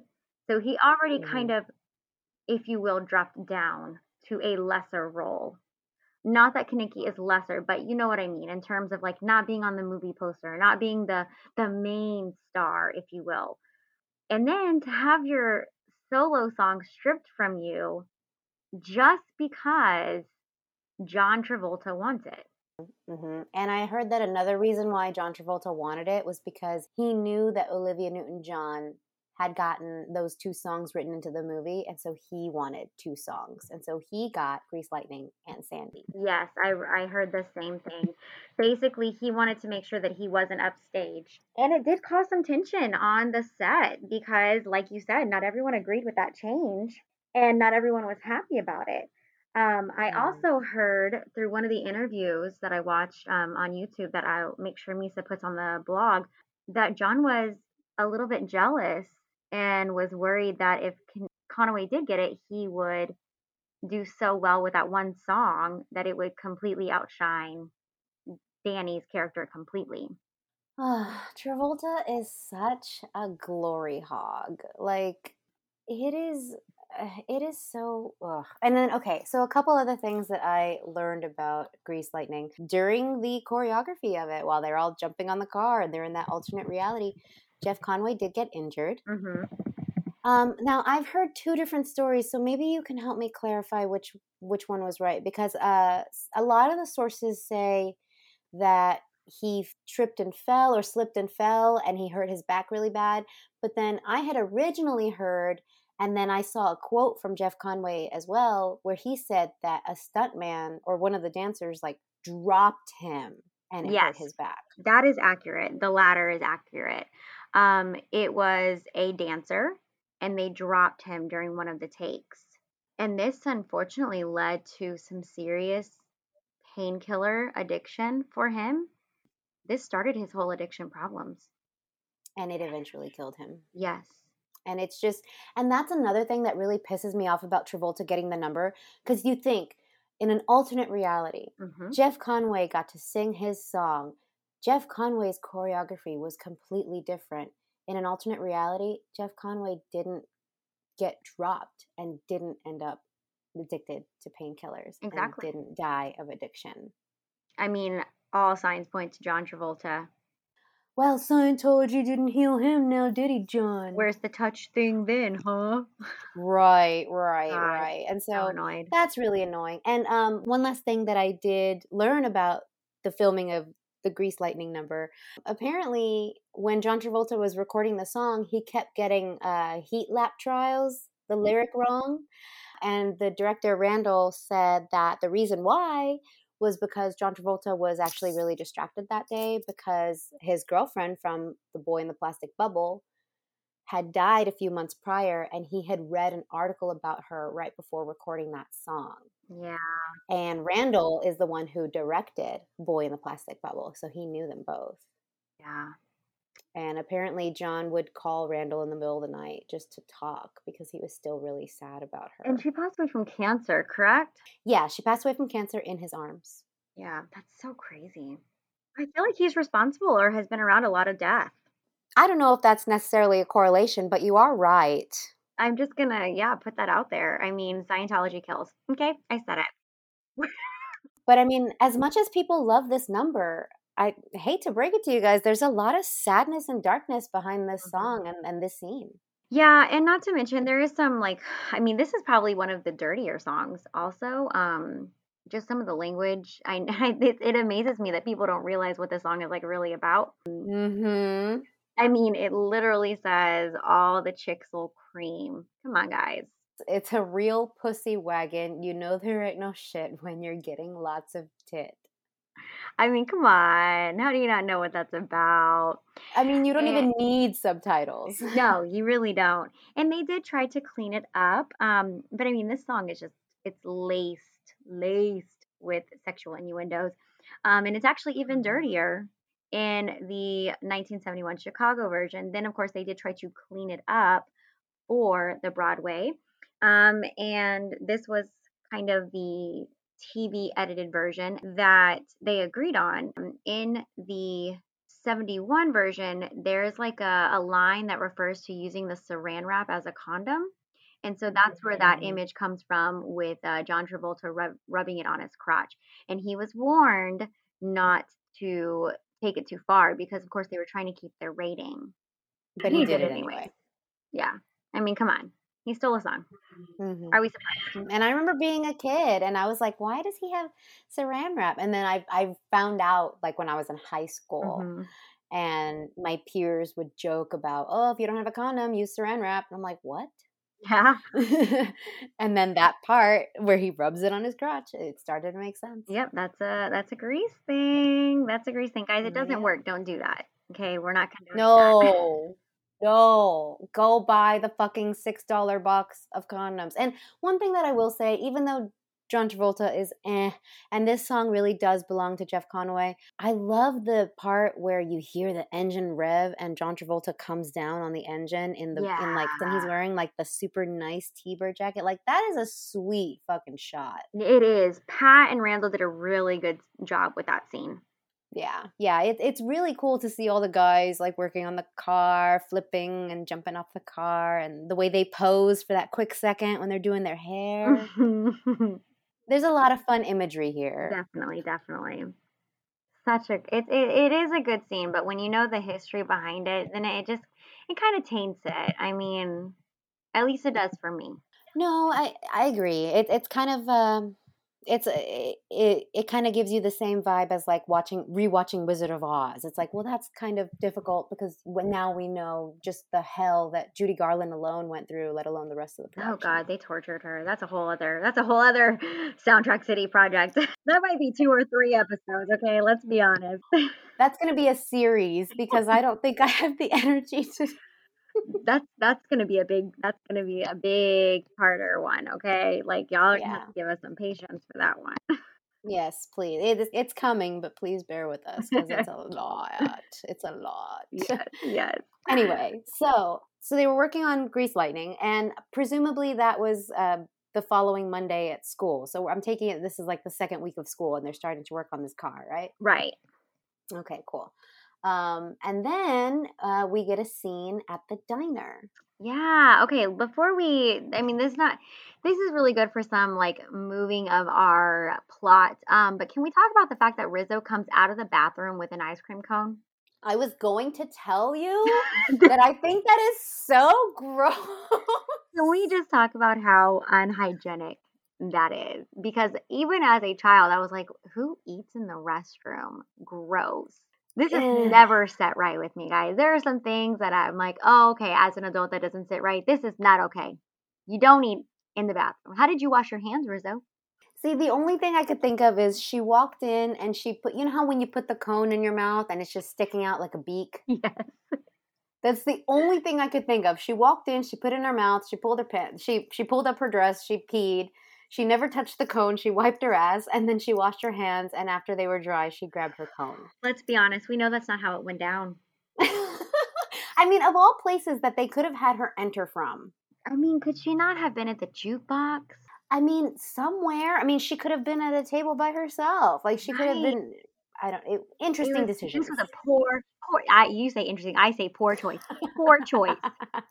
yes. This was not thought out well. No, it, it, it kind of makes you think and it makes you cringe a little when you when you really pay attention. Yeah. Absolutely. So this is, like I said, it's a good scene moving forward with our plot. We do see Sandy with Dingleberry on parade. Mm-hmm. Um, and they are apparently dating now, sharing ice cream, and um, the T-Birds are having a T-Bird meeting. Um, and Danny, you know, sneakingly walks away after an encounter with Rizzo, where we get some interesting lines here. yeah, she's like, somebody snaking you, Danny? Oh, bite the weenie, Riz. with relish, which means what exactly? Let's talk about that. Okay, so I always kind of thought that it was like for snaking you, snaking you. I guess that means like sneaking. Um, yeah, I mean, I think that that means like someone's kind of like, you know, like when you do that little, um, like I don't know what that instrument is, but like the harm, not harmonica, like the flute type instrument where the snake kind of like has you like um hypnotized. I'm so sorry, I lost my words, guys. Like hypnotized by someone, you know what I mean? Mm-hmm. So like maybe she's like kind of like a play on words, like she's like a snake charmer. Like why can't you take your eyes off of her? Like why are you so hypnotized? That's how I always Oh, took that line. I don't I don't know if that's correct, but that's what made sense that to me. makes a lot of sense. I never even thought of it that way. I don't know. I, I knew she was fucking with him, but I didn't know what it meant.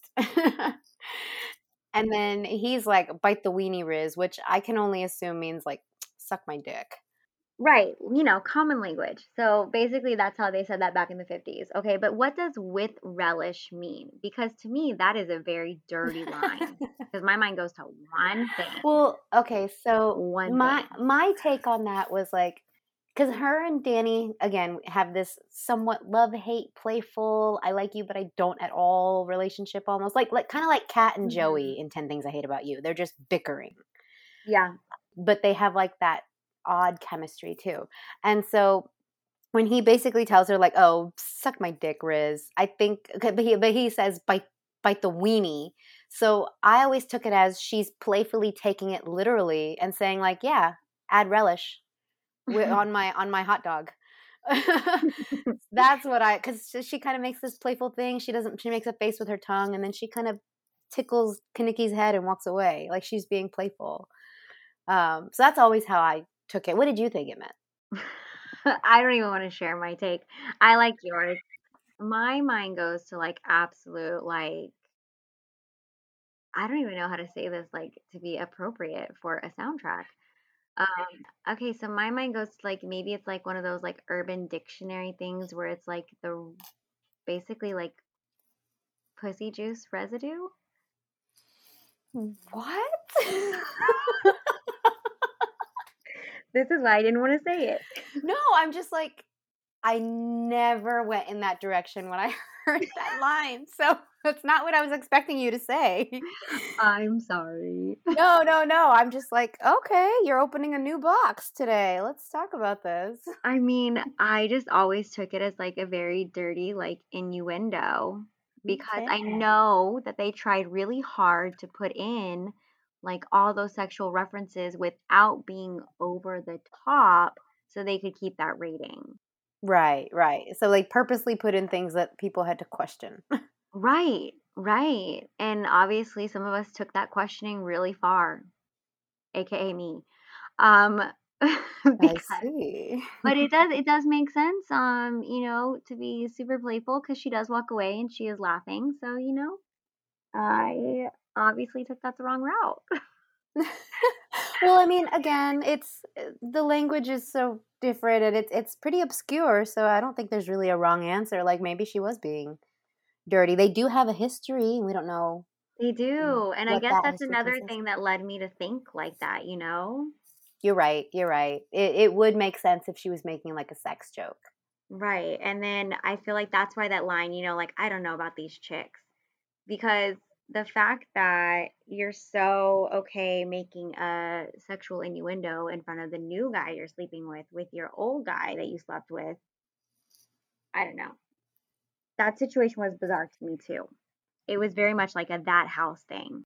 Mm, the passing of the meat. Mm, yeah, inside joke. Yeah, sorry guys, we went on a little. you guys won't understand, but we do.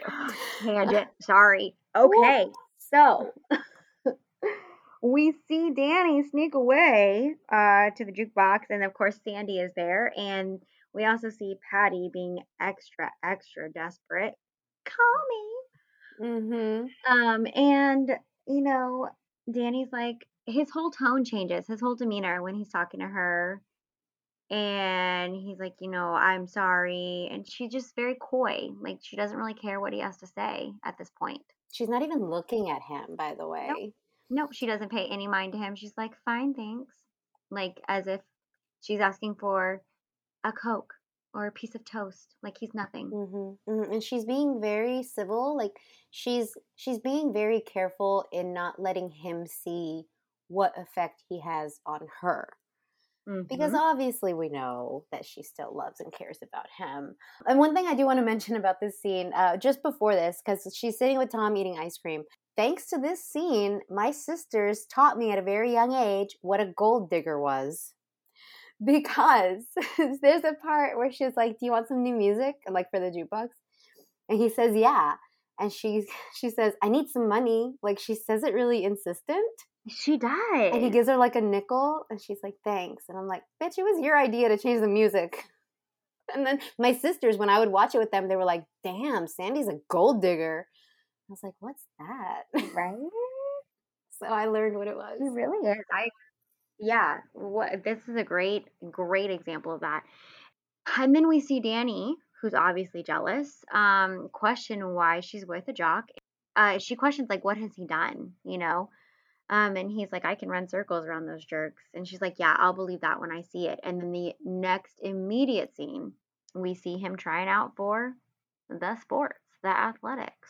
Yep, yep. And right before that scene ends, the song that Sandy ends up choosing on the jukebox is actually "It's Raining on Prom Night," which is Hmm. Sandy's solo song from the stage play. Yes, because in the stage play, she did not actually go to the dance, guys. No, and it was No, raining on stayed prom home. night. Yep, Danny went with uh, Cha Cha, and there was no hand drive. No, sad face. Um, but Yeah. I thought that was really cool because I I like how um even though yes the movie made a lot of changes to the stage script when translating onto screen, but They Mhm. did a good job of incorporating a lot of the songs that they didn't use for a character by playing them in the background. It's kind of like a love letter to the original play. I agree. Yeah, I really like that they did that. Um, and I really hope that Jim uh, was happy with that because I know he, like we've stated before, he wasn't happy with all the changes and all the liberties that were made. Yeah, yeah. And I mean, who could blame him because it's it's his work. It's a yeah, it's a lot. Yeah, I get it. Yeah, we see Danny trying out. We we see Coach Calhoun, and he gave that great speech at the pep rally, and uh, so Danny's enlisting in his help so that he can get into athletics and impress Sandy. And Calhoun is like, "Oh, what what kind of athletics are you interested in? Do you like the rings?" And Danny says, "Yeah, I installed a set of rings just a couple weeks ago." What does that mean? Is that a car thing? I think so. I believe it has to do with the carburetor, but I could be completely wrong. Don't DM us if we're wrong, guys. I, am not pretending to be a car expert here at all, guys. Okay, and especially cars from the 50s, who they weren't. I that's what I always thought was funny too about the automatic. Like cars were not automatic back then. Mm-mm, they were stick. Yeah, so that was a very interesting. I mean, they didn't even have the um, automatic turning. I mean, talk about like a workout. I don't know if you guys have ever turned a car that doesn't have automatic steering. Mine went out on my suburban Ooh. worst worst experience of my life. Okay. Frankie got a workout that day, guys. I sure did. Like it's like uh, uh, uh, like everything that you can imagine trying to turn the damn wheel. And you know, Looking stupid as hell. and I love a classic car. I will stop and gawk at a classic car when they Mhm. drive by, but I cannot imagine like all the maintenance that goes into keeping them running. Right? Ooh, I, I dated a guy once who had a 1962 Ford Falcon. Mm, mm. and he he, he complained about it a lot more than he drove it. Yeah, because it's it's so, it really is a lot, guys. Like it is a lot. hmm hmm So I mean, I, I would love to own one one day, but it's I would have to win the lottery, publish a few books, sell some organs, maybe to afford half of one. Half of one, right? I mean, they're a lot. They're a lot of upkeep, and they're just there's things that you have to invest in because you can turn the transmission to an automatic one now, but it's a lot of work and it's it is a lot of money. hmm hmm But if if that's the kind of project you're into, then that's a beautiful thing. So. Uh, It really is, and I'm jealous.